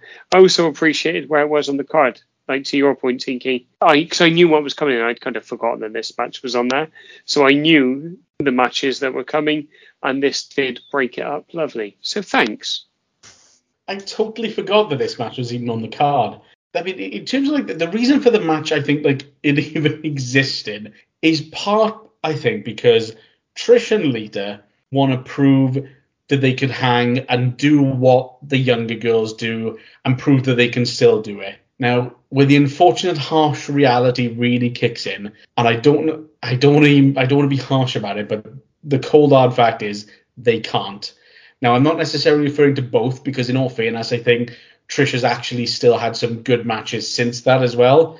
I am totally aiming this at Lita, who is fucking awful. And I almost even feel bad for saying that because I definitely was a big fan of hers as well. But my God, she was terrible in this. And it really showed. I, I think, you know, you, you know, you're right in saying that this is as good as it could have been. I think that's a fair point. They they certainly tried. They they tried to do all the things that the girls do now, you know, to be honest, which is what just you know they couldn't really do. They, you know, they managed to get some stuff done and make some spots look pretty cool. Like I did like the, you know, the the Trish sort of Hurricanrana from the to Dakota Kai from the top rope to outside. I thought that was a cool little spot. But yeah, you know, Be, you know Bayley and Becky were, were meant to be the stars, and and they did kind of have to, in, in some respect, you know, sort of play second fiddle and this is one of those where I, I, know in the past, you know, we, we've harped on. I know I definitely have. I've harped on women's matches having time cut and being too short, but my God, did this one go for too long? This is one of those I think which would have been perfect if it was five minutes, you know, or just really brief. Get in there, do your trademark spots, look great, send the people home happy, happy days. But again, they wanted to show that they could be out there for a long time and, and do it. And yeah, not so sure that that's the case, but you know, it, it, it happened. It was fine. Let's let's maybe move on. We you know may, maybe keep those you know legend spots for the people who can't work Lita for you know like the Royal Rumble that type of thing. So are you saying that this would have been better as a piss match? Tinky, you're up. or, or, or an exhibition or something.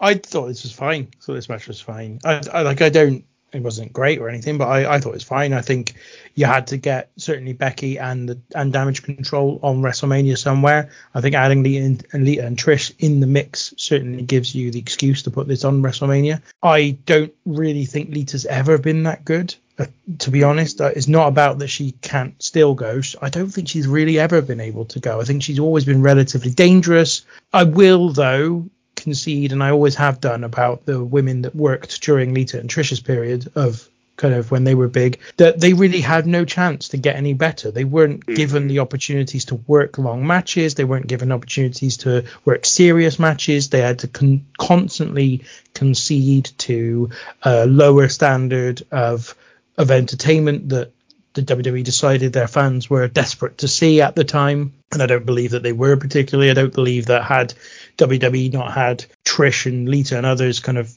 sell themselves on their sex appeal, that they would have lost any fans. I don't, I don't, believe that that would have made any difference to the people watching, quite frankly. Even the people who liked that stuff would have still continued to watch wrestling had that stuff not been on, on air. So I, I think that sometimes, whilst I do criticize Lita for her work, I also always feel like it's right to make that caveat because again how could she be better? She was in a period of time where they really didn't get much of a chance. Trish got quite a lot more of a chance i would suggest but mainly because you know god we know who was in control of wwe at that time and we know that basically they had no respect for women whatsoever to the point where that there are allegations of criminal activity that they're not just rumor or innuendo. There is an actual, you know, 70 page document detailing the, the things that took place. So, not that Trish got her chance because she was, you know, attra- just because she was attractive. She did everything she could to, to make herself a, a very skilled worker. And in fairness,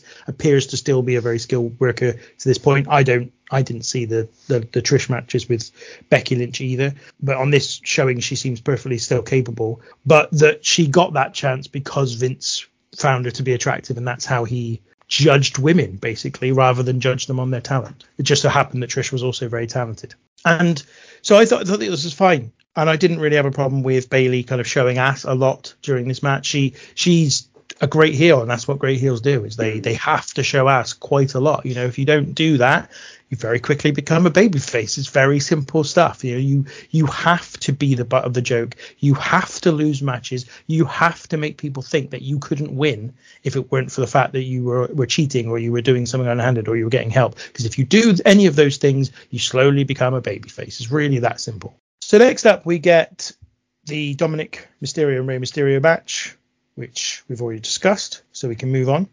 We get an advert for Backlash in Puerto Rico with Bad Bunny apparently hosting. Although oh. didn't he actually ha- didn't he actually have a match in the end? He did. Yeah. Yeah, which I think won Tom's match of 2023. we discussed it on the show two weeks ago, um, and I think it was over 20 minutes long. A, Bad Bunny singles match. It was yeah. really good, and it was considered very good. Yeah, with you know, well, I went into the whole thing about part timers last time. Well, not even part timers, but these celebrity kind of crossovers and how it might just change the business a little bit. Then we got footage during the show. We'd already seen the fans from London during the show, but we also saw fans in Germany at this point as well, reacting to some of the matches that are taking place. Yeah, yeah. I thought this was a, I thought this was quite a cool little extra thing. Like it's a perfectly, you know, it was obviously nothing major or anything, but it's a very kind of well established thing that they do on sports shows in general, showing people in bars and whatnot reacting to the action. Then we saw the hype video for Rhea Ripley against Charlotte Flair. And the Royal Rumble, Rhea Ripley won the Royal Rumble. And after being in the ring for over an hour, she then chooses Charlotte Flair following their match three years ago where Charlotte won. They have a confrontation on SmackDown where Rhea Ripley tells Flair that she will fear her, and Flair says diamonds are forever, and so is Charlotte Flair. This precedes their match, which was a 23 and a half minute match, which is won by Rhea Ripley when she hits Riptide off the top and gets the pin on Charlotte. Matt. This was a bit of alright, wasn't it? there's lots there's lots to say about this one. I mean, I mean, let's just start off with the obvious. This was a very, very, very good match. Some would go even further than that, say it was excellent. You can say what you like in a bit, but this was definitely very, very good. What was interesting for me is that this felt like the proper handing of the torch from Charlotte Flair to Rhea Ripley. Now, I know Rhea Ripley, you know, she'd had that persona for, you know, a couple of years. You know, we, we, we did a show a couple of weeks back where, we, you know, we did the previous, you know, Rhea Ripley and Charlotte match. This felt like the right time to make to make her a star, and I felt that that's exactly what this match did. This really cemented Rhea Ripley as the as one of the biggest and best that they've got. So, as far as a goal to achieve that, they 100% did it in spades, I think. So fair play to them for that. It made Rhea Ripley look like a, a million dollars. Well done. Again, I, I, thought the match was very good. You know, there was loads of good stuff between the pair of them. I mean, fair play. The, the only sort of tiny, and I mean tiny nitpicky thing, and this is just for me personally, I, I have a funny feeling you guys might feel slightly differently. Again, Michael Cole on the commentary came up again for me. I, I don't know what it was, but you know how you get where you know, you might like something and somebody tells you, oh, it's the best thing you've ever seen, and they really shove that down your throat.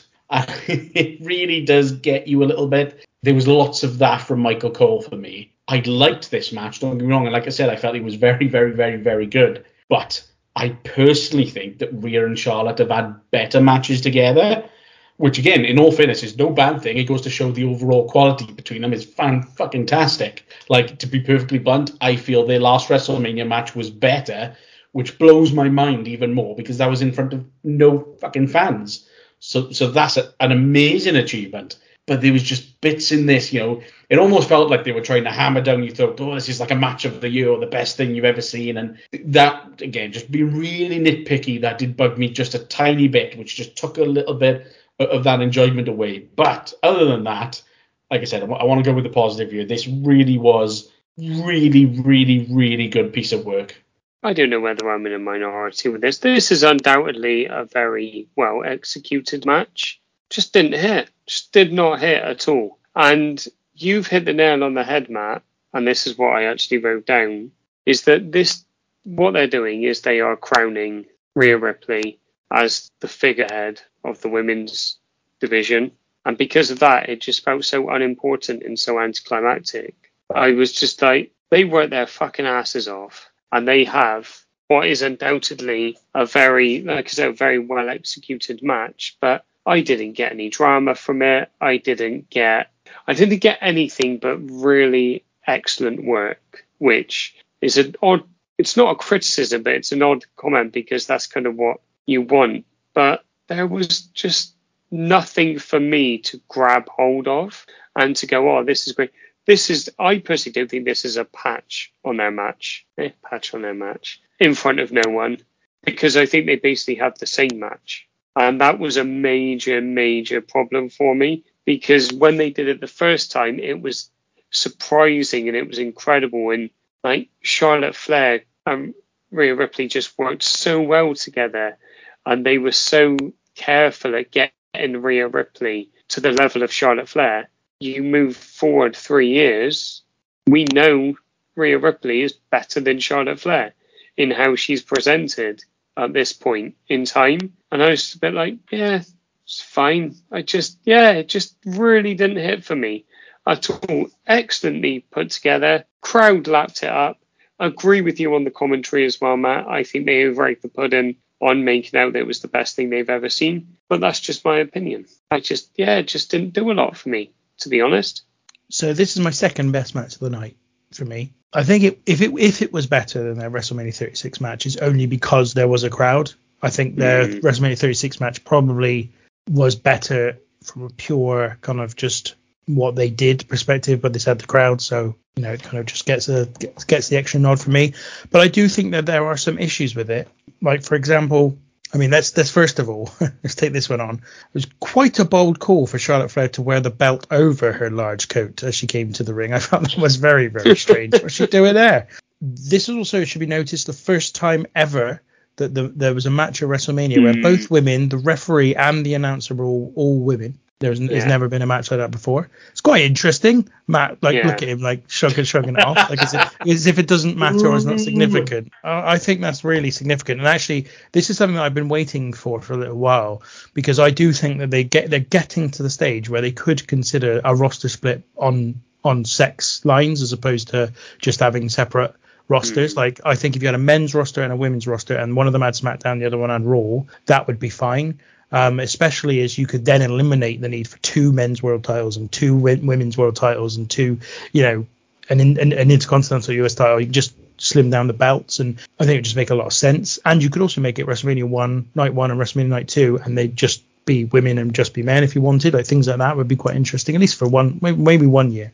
There was uh, there was also a slightly disengaged audience I felt for this through most of it You think? or for large, large amounts of it. The, the, the first sort 10, 15 minutes, I thought the crowd weren't as into this as I, as thought they would be. And I, what I, I, I theorized that maybe this is because there isn't really a baby face in this match.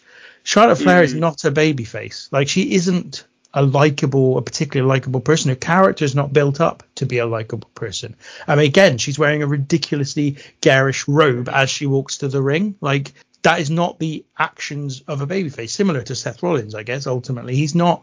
He, he, he, this is his big issue is that when he portrays a babyface, there isn't a babyface in the match because he isn't really a babyface. Um, and that's kind of what we had here with Charlotte Flair. She, she just didn't get the crowd on her side. And by the end, Rhea Ripley was the far more popular of the two in the ring, even though she is definitely a heel without shadow of a doubt at this point, being part of the Judgment Day. But it all turned on a on a single moment, which was the bit where they basically just had gone through a heck of a lot and then started fronting up to each other with forearms and they were laying in heavily. The fans were going mad and I suddenly got goosebumps. This is excellent. This is so good, so dramatic, so exciting. At that point, I was properly into it. Now, there's only sort of three or four minutes after that point, but it doesn't matter. That that just the whole thing built really well to this moment, and then the moment just turned everything on its head and was just absolutely brilliant. I just felt that this built slowly to something really special in the end, and they did themselves proud. I think they deserve a lot of credit. I don't think it's quite on the level of Sasha Banks and um, Bianca Belair at WrestleMania 37, but it's it's one of the top three, four women's matches at WrestleMania of all time, without doubt.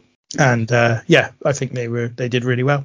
I think there is another issue which I only picked up on when I looked at the advertising for this WrestleMania. This is meant to be the main event, isn't it? Well, yeah, they, they do put it on the graphic, don't they? Yeah, definitely. Yeah, yeah, like this seems to be meant to be the main event, and I think it suffers having come after the Mysterios match because I think that was so emotionally charged. And I not even thought about what you said then, thinking where there isn't a clear face in the match, so there isn't anyone for the crowd to latch onto. And maybe that was my problem with it. I felt Well, like it, Clearly, Flair's the- supposed to be the babyface. She just yeah, isn't. What I mean? no, no. And in the first match, there was that, to use an incredibly patronising term, that plucky underdog, wasn't there?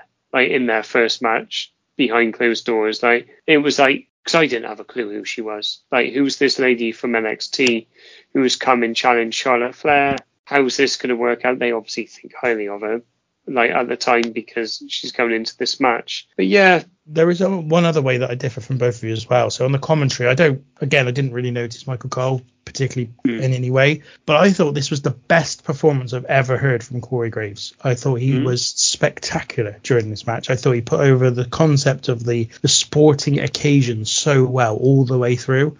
I wonder if this was one of the performances that WWE looked to to make them think maybe he can do the play-by-play commentary, which he now is in position of doing on SmackDown at this point in time, because I just thought he was excellent. He didn't play babyface heel kind of thing. He just went in on the this incredible confrontation between two giants of the game, basically, Yeah. and that was his his position. I thought he did really well.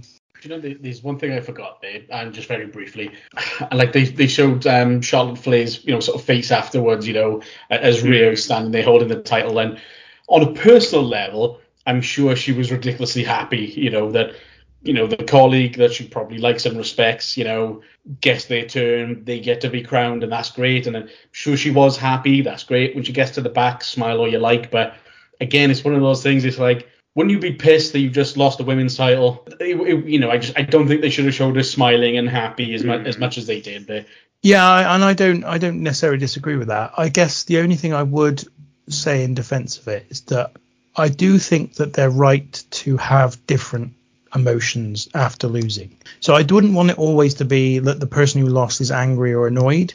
I think actually you could sell it, and the way I read it was Charlotte Flair was smiling because she didn't feel she should have lost.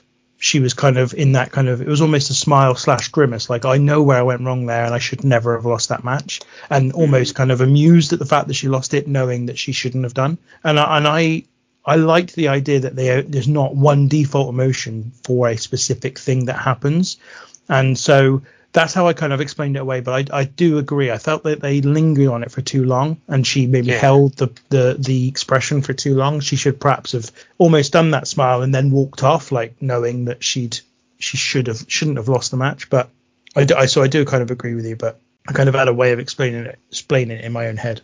So then they show the fans in Australia watching the match uh, afterwards and uh, in the same style a ripper! in the UK and in Germany. Then we get a hype video for Gunther, Sheamus, and McIntyre's match on the Sunday.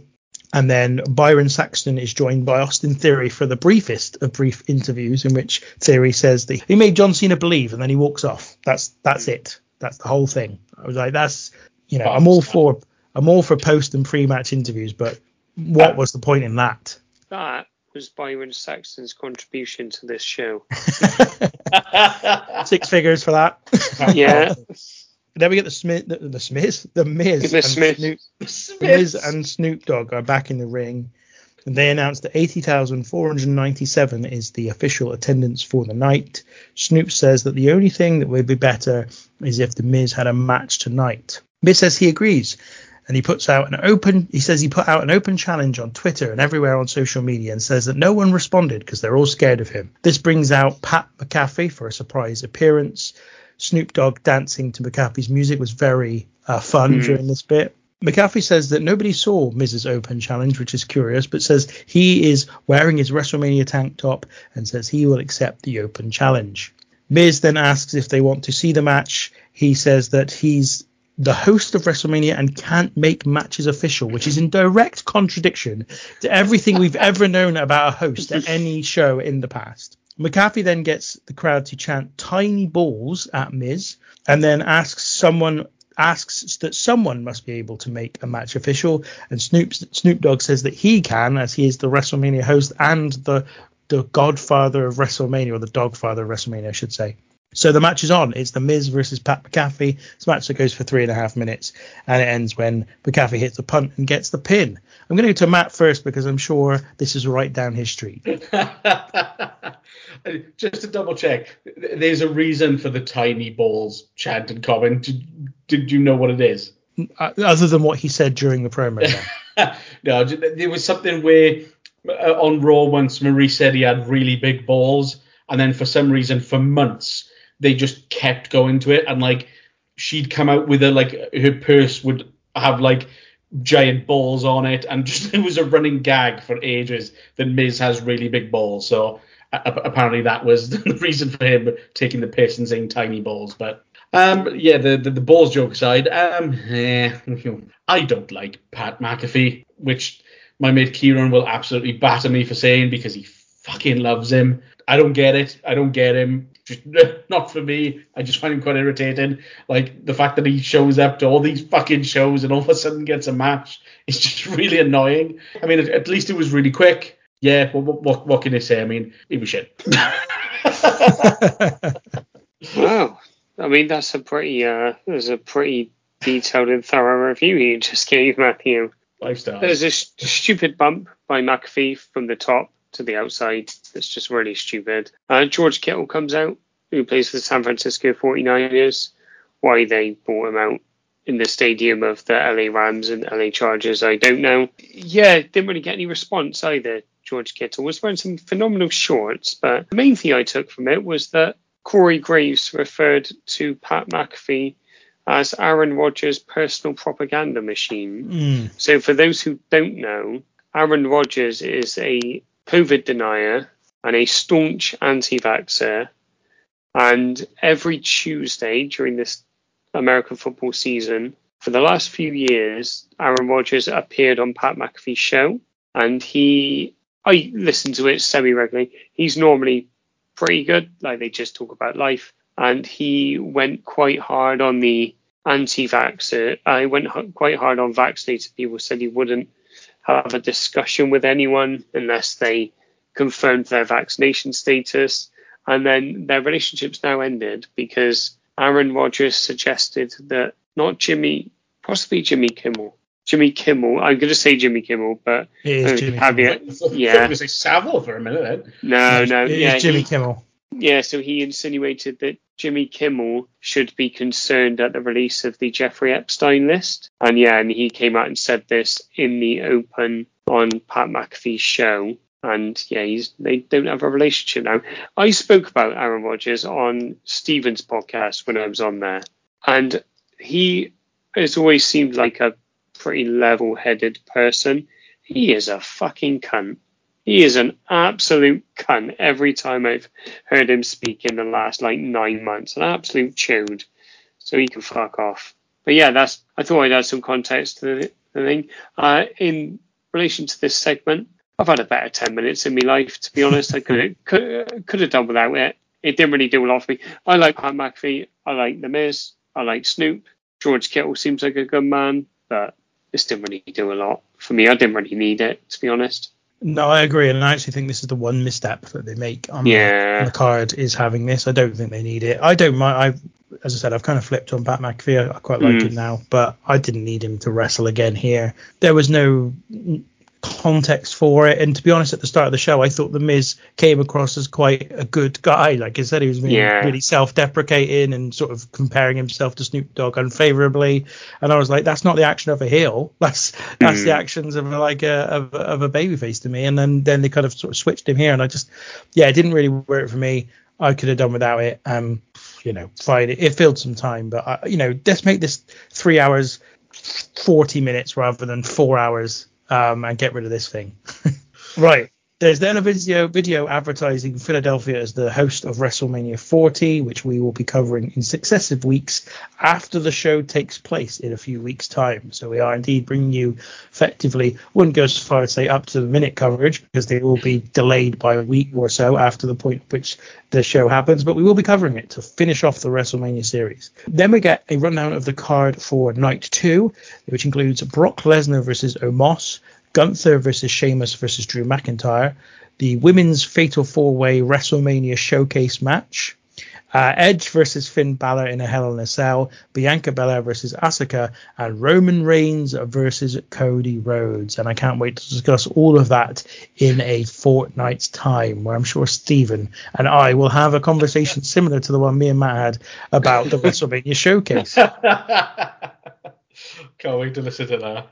Then it's time for our main event, the hype video. Sami Zayn looking to join the bloodline after a, a little period of time where he was not really anywhere at that point and being embraced by them. Kevin Owens telling Zayn that he'll never be their real blood. Zayn helping the blood, bloodline win war games by taking out Owens at that show. Then Roman ordering Sami Zayn to hit Owens with a chair at the Royal Rumble after the main event of that show, and Zayn instead hitting Roman with it before being attacked by Jimmy.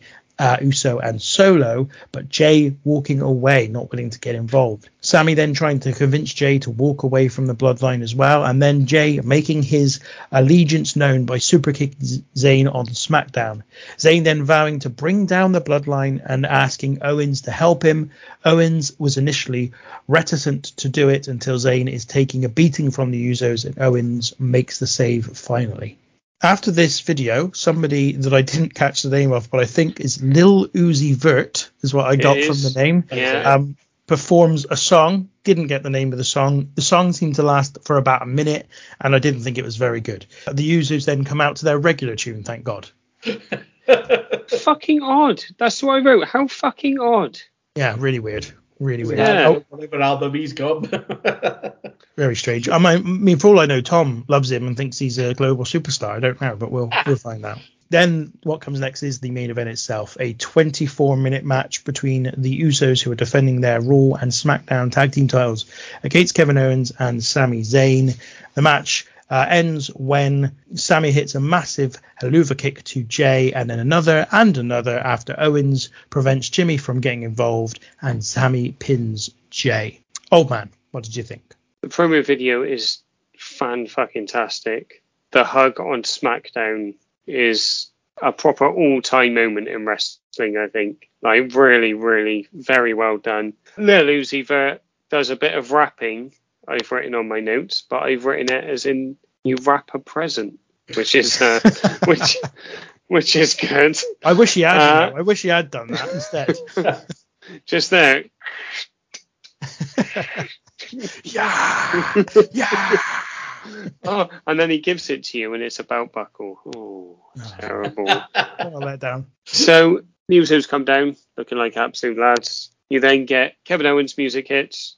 He comes out, does his thing, and then Sami Zayn comes out while Kevin Owens is still up on the ramp, uh, on the stage. Sorry. I looked at him walking down the ramp. I was like, tell you what, two best mates, the best mates for fucking God knows how many years. That's fucking cool. That's really cool. And then I realised I didn't care. Much like Charlotte Flair and Rhea Ripley, I know what's coming at the end of this match. And there is a beatdown on Sami Zayn that goes on for quite a while. And I'm sat there watching it and I just I don't give a fuck. Don't care. Like and this is the exact feeling I had when I watched it the first time. I was just like, just get to the end. This is over long. And I felt like all the matches involving people in the bloodline had got to this point in the weeks leading up to this. They were too long. They were very predictably laid out, and it just did absolutely nothing for me. Uh, like Flair and Ripley, it's very well done. Like, it's incredibly well done. The crowd eat it up, the little perverts, but I just had there was nothing for me. There was no heart in it. There was no. I didn't. I didn't pop at all with the first time I watched it when they won the titles. Again, I didn't hear either. Yeah, I just got a bit bored as well halfway through, to be honest. And uh, I think I'm definitely in the minority with this, but it just did absolutely nothing for me at all. That's an interesting, uh, interesting viewpoint, old man. For, for me, th- there's multiple different angles to, to, to this match. Um, one of the first ones is if you were to ask me a couple of years ago, the idea of this match, take this, take the story out of it. If you were to say there's a tag team match, you know, it's for the tag team titles in the main event of a WrestleMania, I probably would have been like, uh, no, don't think so. Should be the world title or should be the, you know, the, the women's world title. You know, those I would have been okay with. Fast forward to today, and I'd like to think I know a little bit better. And realistically, you should have whatever whatever's the hottest story. Typically, should be the main event. Typically, this definitely was the hottest story. So for that part, I, I 100% this was probably the right call, I think, for main event in this show, which is again something years ago I never would have said. I would have said absolutely not. Tag match, no. For me, that this was right to be at least main event of, of this night show. The, yeah, the, the, the story as a whole. I mean, I, I get where you're coming from, and, and to be fair, man, I had a funny feeling you might you know sort of go go that way because within our WhatsApp group we've mentioned some of the you know some of the bloodline stories. So just to just just to share this with uh, with you, lovely listeners, I don't feel that the bloodline story had peaked at, at this point. I still feel that this was excellent it was definitely the right thing for for for the for the tag team for you know for it to be the tag team titles as well to be on the line. That was great. You know, Sami Zayn was undoubtedly for me he was the star of this match. You know, and it's almost like his star sort of you know rubbed off on KO and the Usos as well. So that was great.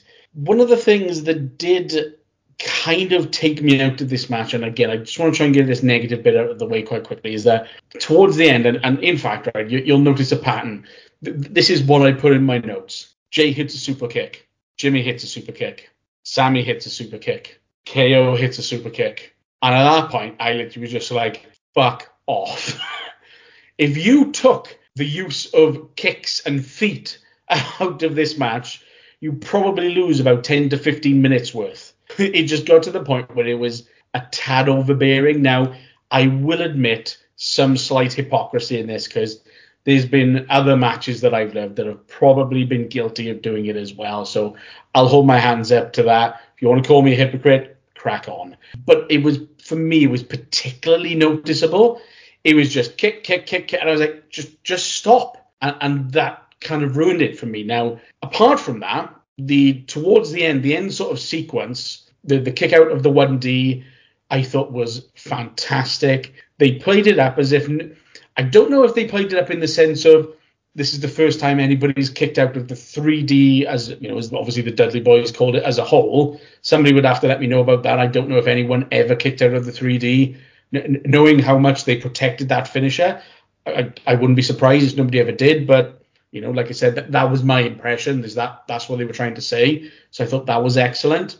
And the you know the, the finish with Sami finally getting his revenge on the bloodline by delivering you know multiple Helluva kicks, um, you know, to I can't remember if it was Jimmy or Jay, I think it was Jay, and getting that pin, and you could see the emotion on Kevin Owens' face, you know, when they finally did it together as, as a team. That it meant a lot to him, so so that was cool to see. But the, yeah, that this was this was a very good match. I mean, to, to be fair to all four of them, and particularly, you know, there, there was a face-off between you know all four of them at one point towards the end where, you know, crowd just went absolutely bananas for them you know, all face off, fighting together. That was really cool. This deserved its spot. Like I said, it had its flaws, yes, but this was an end, a really good end to what overall was a very, very good show. So this is my match of the night. I thought it was just a really great match. Really, really great. Love that it was a tag team match at the main event of WrestleMania. I'm the complete opposite to what you used to be, Matt. I've always felt like tag team matches could main event pay per views and potentially WrestleMania, given the right story and given the right putting the belts in the on the right plateau for me is is is the is the key here. Like if you for, for me, there's no reason why the tag team titles can't be as prestigious as your main singles world title. Like because it's a different discipline, it's a different type of competition. It's not like you can compare the singles wrestler to the tag teams and go, well, the singles wrestler is better because they're different things. They're different competitions. They're different types of the sport. Like in the same way as different weight limits in UFC headline different shows. Like there's no, for me, there's no difference. It's a similar sort of idea. And I, I just love that they managed to get the title, those tag team titles, to that point where they could actually legitimately put it on the main event of WrestleMania and it wouldn't feel out of place. There's it's unfortunate they've not really been able to maintain the tag team titles at that level. I actually think that's a consequence of the fact that the roster, whilst talented in terms of the there's a deep level of talent there, there isn't a deep level of star power in the roster. And I think therefore they've been reticent to spend some of that star power on the tag division because because in doing so they would be taking more wrestlers out of the potential mix for big singles match main events. So it's a real shame they've not been able to do that. I think had RK Bro, for example, still been active at that time, you may have seen them headlining at some point with Owens and Zayn in, in a pay per view match because that would have kind of worked to that level this is where this is the match where I thought Michael, Michael Cole's commentary was excellent. Actually, I thought his commentary was really, really good during this match. Again, I, I felt like he he was the one really trying to extract the emotion. So where Cody, Cody Rhodes, so Cody Rhodes, Corey Graves, bloody hell, what's going on with me? I'm getting old. when Corey Graves was kind of bigging up the sports aspect of the women's title match here, Michael Cole was just all about the emotion. I think he really extracted it out well. Um, Sami Zayn is so over uh, during this match. Like he comes out and the fans are just so pro Sami Zayn. And and that was the abiding feeling I had from coming out of this match was just I really felt it like completely the opposite to, to old man. I mm. really felt every sinew of emotion during this this match, and I felt it from the people involved as well. There's the moment where Jay is shouting at Sami Zayn, "I thought you were my brother," and all this stuff, and I just thought that's that's you know we're really playing into this concept that this more than just a kind of tag team feud or more than one person's turned on the other. It's arguable that Sami turned on Jay and Jay turned on Sami at different points in time, and both of them were in the right to do so. Like like it's just a really cool complex not super complex but for wrestling complex story of characters doing acting in ways that make sense to the viewer as well like you understand even if jay thought it was the right thing that Sami didn't hit his friend kevin owens with a steel chair and wasn't willing to beat him up as a consequence that jay would still in the end have to go against Sami because it's his it's his family and it's his twin brother. He's not like gonna like he sort of says in the in the bit in the video or on Raw. Like you really think I was gonna like turn on my family? Like, like it just doesn't. It, it makes less sense. It's the, it's the whole reason why Jimmy turning on Jay makes no sense at all at SummerSlam because it just doesn't make sense. He wouldn't do it. Not in that. Not at that point. Not after everything had happened. So in this moment, it just felt really, really great. And as you said, like seeing Sami and Kevin Owens coming out for the main event of WrestleMania together, that's just that is just really cool.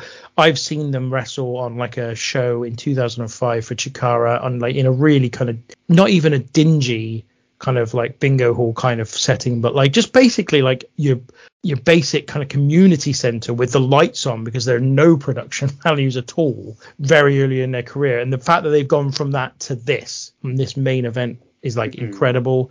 Obviously, the previous year was Kevin Owens' year in, in many respects with his main event with Steve Austin. This was Sami Zayn's year, and they the fact they both got to do it is absolutely phenomenal. The fact that the Usos got to do it as well is phenomenal. They talk about the fact that the Usos could be the best tag team of all time. Certainly, in fact, they say of the modern era. I think there's definitely an argument that they're the best tag team of all time in terms of overall match quality, in terms of success. Now, also in terms of draw, like there are. Mm-hmm only a handful of tag teams that I've drawn in the way the Usos have. We're talking about the Road Warriors, maybe the Rock and Roll Express, but like you're really talking about a handful of them. Like not there aren't that many. I mean, certainly in North American wrestling anyway. I can't really speak with the same authority about Japanese wrestling. And so yeah, just I, I just thought it was a I thought it was just a really good match. Maybe not quite as good as some. Uh, I've rated it. I've seen the. I was looking at the cage match average rating for this, and I think I had it at 9.13 average rating. I would put it a little bit less than that, but still, best match of the night for me. Magnificent match. One of the great WrestleMania matches in my view. Um, really, really good. Isn't it interesting, eh? Mm. I thought this after I watched it the first time, and I thought it after I finished watching it yesterday. I was invested in it, and it just missed every mark that I thought would hit. It just didn't do anything for me because I think for me it was such a predictable payoff. That was wonderful. They, were, they worked their asses off and they put together a good match, a really, really good match. But I didn't get any of the emotion that you got, thinking like none of it. Mm. Like I think because there had been such brutal beatdowns done in the lead up to the match, there'd always been a save. So there was always a save, and I thought there was never. And we to go back to when we've reviewed WCW shows, one of my major criticisms of those was after the main event there'd be a beatdown, probably by the NWO, and they would absolutely obliterate one, two, or three people. And I hate that, but that never happened here. There was always someone who made the save. And because of that, I think I never really bought into the fact that this was going to be anything but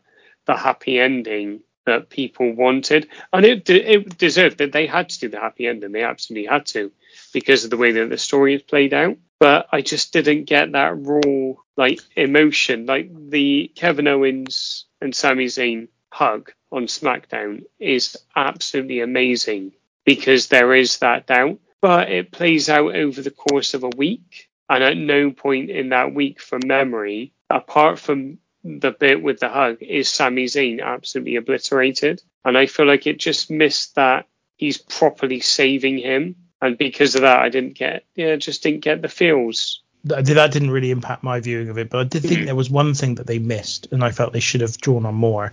They almost do it right at the start because Jimmy tells Jay to start the match against Sami Zayn, I really felt they should have drawn more on both of their reluctance, maybe, to fight one another, or at least mm. Jay's reluctance, maybe towards the end when Sami was really fucked and like getting like kicking out at the last moment over and over again.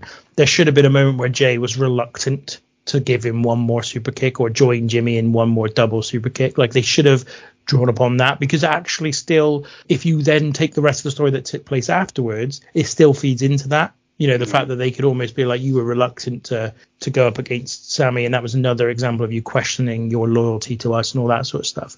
So I felt like they missed a trick with that, but that was really for me the thing that I felt they missed was just that that additional cross team kind of relationship that that they had so well kind of wielded throughout the whole of the Bloodline story through autumn and winter of, of this year, of the year before this. So that is everything on the show. It's time for our scores out of 10 and any other business that we may have missed previously. Let's start with you, Matt. I think this is going to be quite the interesting one, actually. Well, yeah. So again, so my I give my match that I did, but again, Seth uh, Seth Rollins, Logan Paul, MVP of the night, Logan Paul. In terms of overall number, now I've been going back and forth on this, and I'm I'm about to say a statement which I gotta be honest, I didn't think that I would be saying, but I think that this is probably, and in fact, no, do you know what? Not probably. This is one of the best WrestleManias of all time. Of all the ones we've looked at, this stands head and shoulders above all of them, bar one, which for me still remains as WrestleMania 17. I think this is just as good, so I'm going to give it a 9 out of 10. Big time, Matt. Big time. Oh, man. Big, big time Matt. That's what they call him. so I'm also very conflicted about this because we obviously went through the card. I thoroughly enjoyed pretty much like the uh, Cena Theory match is is what it is, but I think it's about as good as it could be. The same with the six women tag match. I think the eight man tag, Rollins and Paul are excellent. I think that Dominic and Rey Mysterio is fan fucking tastic as my match tonight, and as I've said, Dom is my MVP. And then you've got the two main events, and they are undoubtedly tremendous pieces of work, but they don't hit me emotionally. And as I said, I did get a little bit bored towards the end of the tag match. But I can't deny how they progressed these stories. And in terms of like, you look at, and Tinky kind of went through this top to bottom, you've got a tremendously put together card with storylines, like genuine storylines. And then you've got the showcase match, which you obviously two had a discussion about that may or may not have got. It wasn't heated. I can't even joke about it. It was never heated. But um, yeah, like it also needed that sprinkling of mindlessness that was just absolutely bananas and fantastically entertaining just as a standalone thing without really like being of any true consequence. And then you've got the anointing of Rhea Ripley as the female superstar in the company. And then you've got the feel good at the end, which we haven't had a lot of in the last few manias that I've watched. There hasn't been that real true feel good moment really fucking hell, I can't even think. Like you could maybe of the ones that I've done, you could argue Drew McIntyre, but I don't think that that is a real true feel good moment because it, as we discussed on the show, it was us three together, wasn't it? Like it feels a bit sad and inconsequential because of the setting. So I'm going to give this a seven. No, I'm not. I'm going to give it an eight because it deserves an eight. Because, like I said, regardless of the emotional connection that I had with the last two matches, they are tremendously put together. And there's a heck of a lot of pre work that's gone into this show to make pretty much everything mean something. And I think that deserves recognising as Tinky put far better earlier in the show when he gave old old trips me old pal, old buddy, old pal, MVP. Yeah, uh, I'm giving this an eight as well. I was close to giving it a nine at one point, but I did. I just felt like there was. I think the the whole Miz Pat McAfee thing let me down a little bit mm. just before the main event. And I don't. I said I didn't. As, as good as I thought the main event was, I didn't think it was quite as good as it needed to be to get it get us there. There are at least four, possibly five excellent matches on this. I mean, obviously the Mysterios, the Rhea Ripley, Charlotte Flair, the final match, tag team match, the Seth Rollins, Logan Paul match, and the Fatal Four Way tag team match are all really, really good. All of them. You know, I didn't. I couldn't. I, there's no. I didn't have a lot of bad to say about any of them. I did think the final two of those matches were the best, personally, but I'm not arguing with anybody giving um, uh, match of night honors to other matches at all. The the thing that stood out for me about this, and possibly might slightly change my mind a bit about whether or not Cody should have won WrestleMania 39 Night 2. We'll get to that in two weeks' time. Is that this felt like a celebration? Like the fans were very similar. I felt the the atmosphere was very similar to Clash at the Castle in some ways. Hmm. Like they just felt like everybody was over. The fans really wanted to enjoy it. There was something that stuck out a little while ago when we were talking on WhatsApp about the whole Rock thing. And when it looked like it was going to be The Rock versus Roman Reigns, and something stood out when Steven said, "Oh, I hope the fans shit all over it," and I was like, I was thinking, I hope they don't because I that would be not very good. But also, he also said he didn't think that, that the crowd are like that these days. That there's a different crowd, and I like that there's a different crowd. I like that there's not a crowd who are just willing to shit all over stuff. And don't get me wrong, I was right behind shitting all over what WWE were doing when they were pissing around with Daniel Bryan and and the authority was around and all the rest of it. But we are we are experiencing, in my opinion, a, a real rich period of WWE's history in terms of just general creative and their in-ring product too. I think both of them are coming together right now in a way that we haven't seen. Uh, you know, them those two things come together since for a very long time. I, re- I like I really do genuinely believe that. And so even if there was a misstep for example, even if we all accepted that The Rock versus Roman Reigns wasn't the match we wanted at WrestleMania 40, for example, and that match was still set to be booked, I don't think that warrants a full on fan revolt. It's just a misstep. It, it's not like you've been doing this all the time. This is fucking shit. Like, stop mucking around. This is this would just be a one off, a bad mistake, but not one that deserves a kind of shitting all over it. And it really told me when I watched this match and saw this crowd this was a crowd who were just willing to be entertained, who were into everybody, and partially that's because the product's really good. They were they're really into the baby faces. They don't like the heels. They're they're responding the way they're supposed to. They're being cooperative because what they're being provided is engaging. It is interesting. They are emotional about it, and they should be because the stories are being told really well.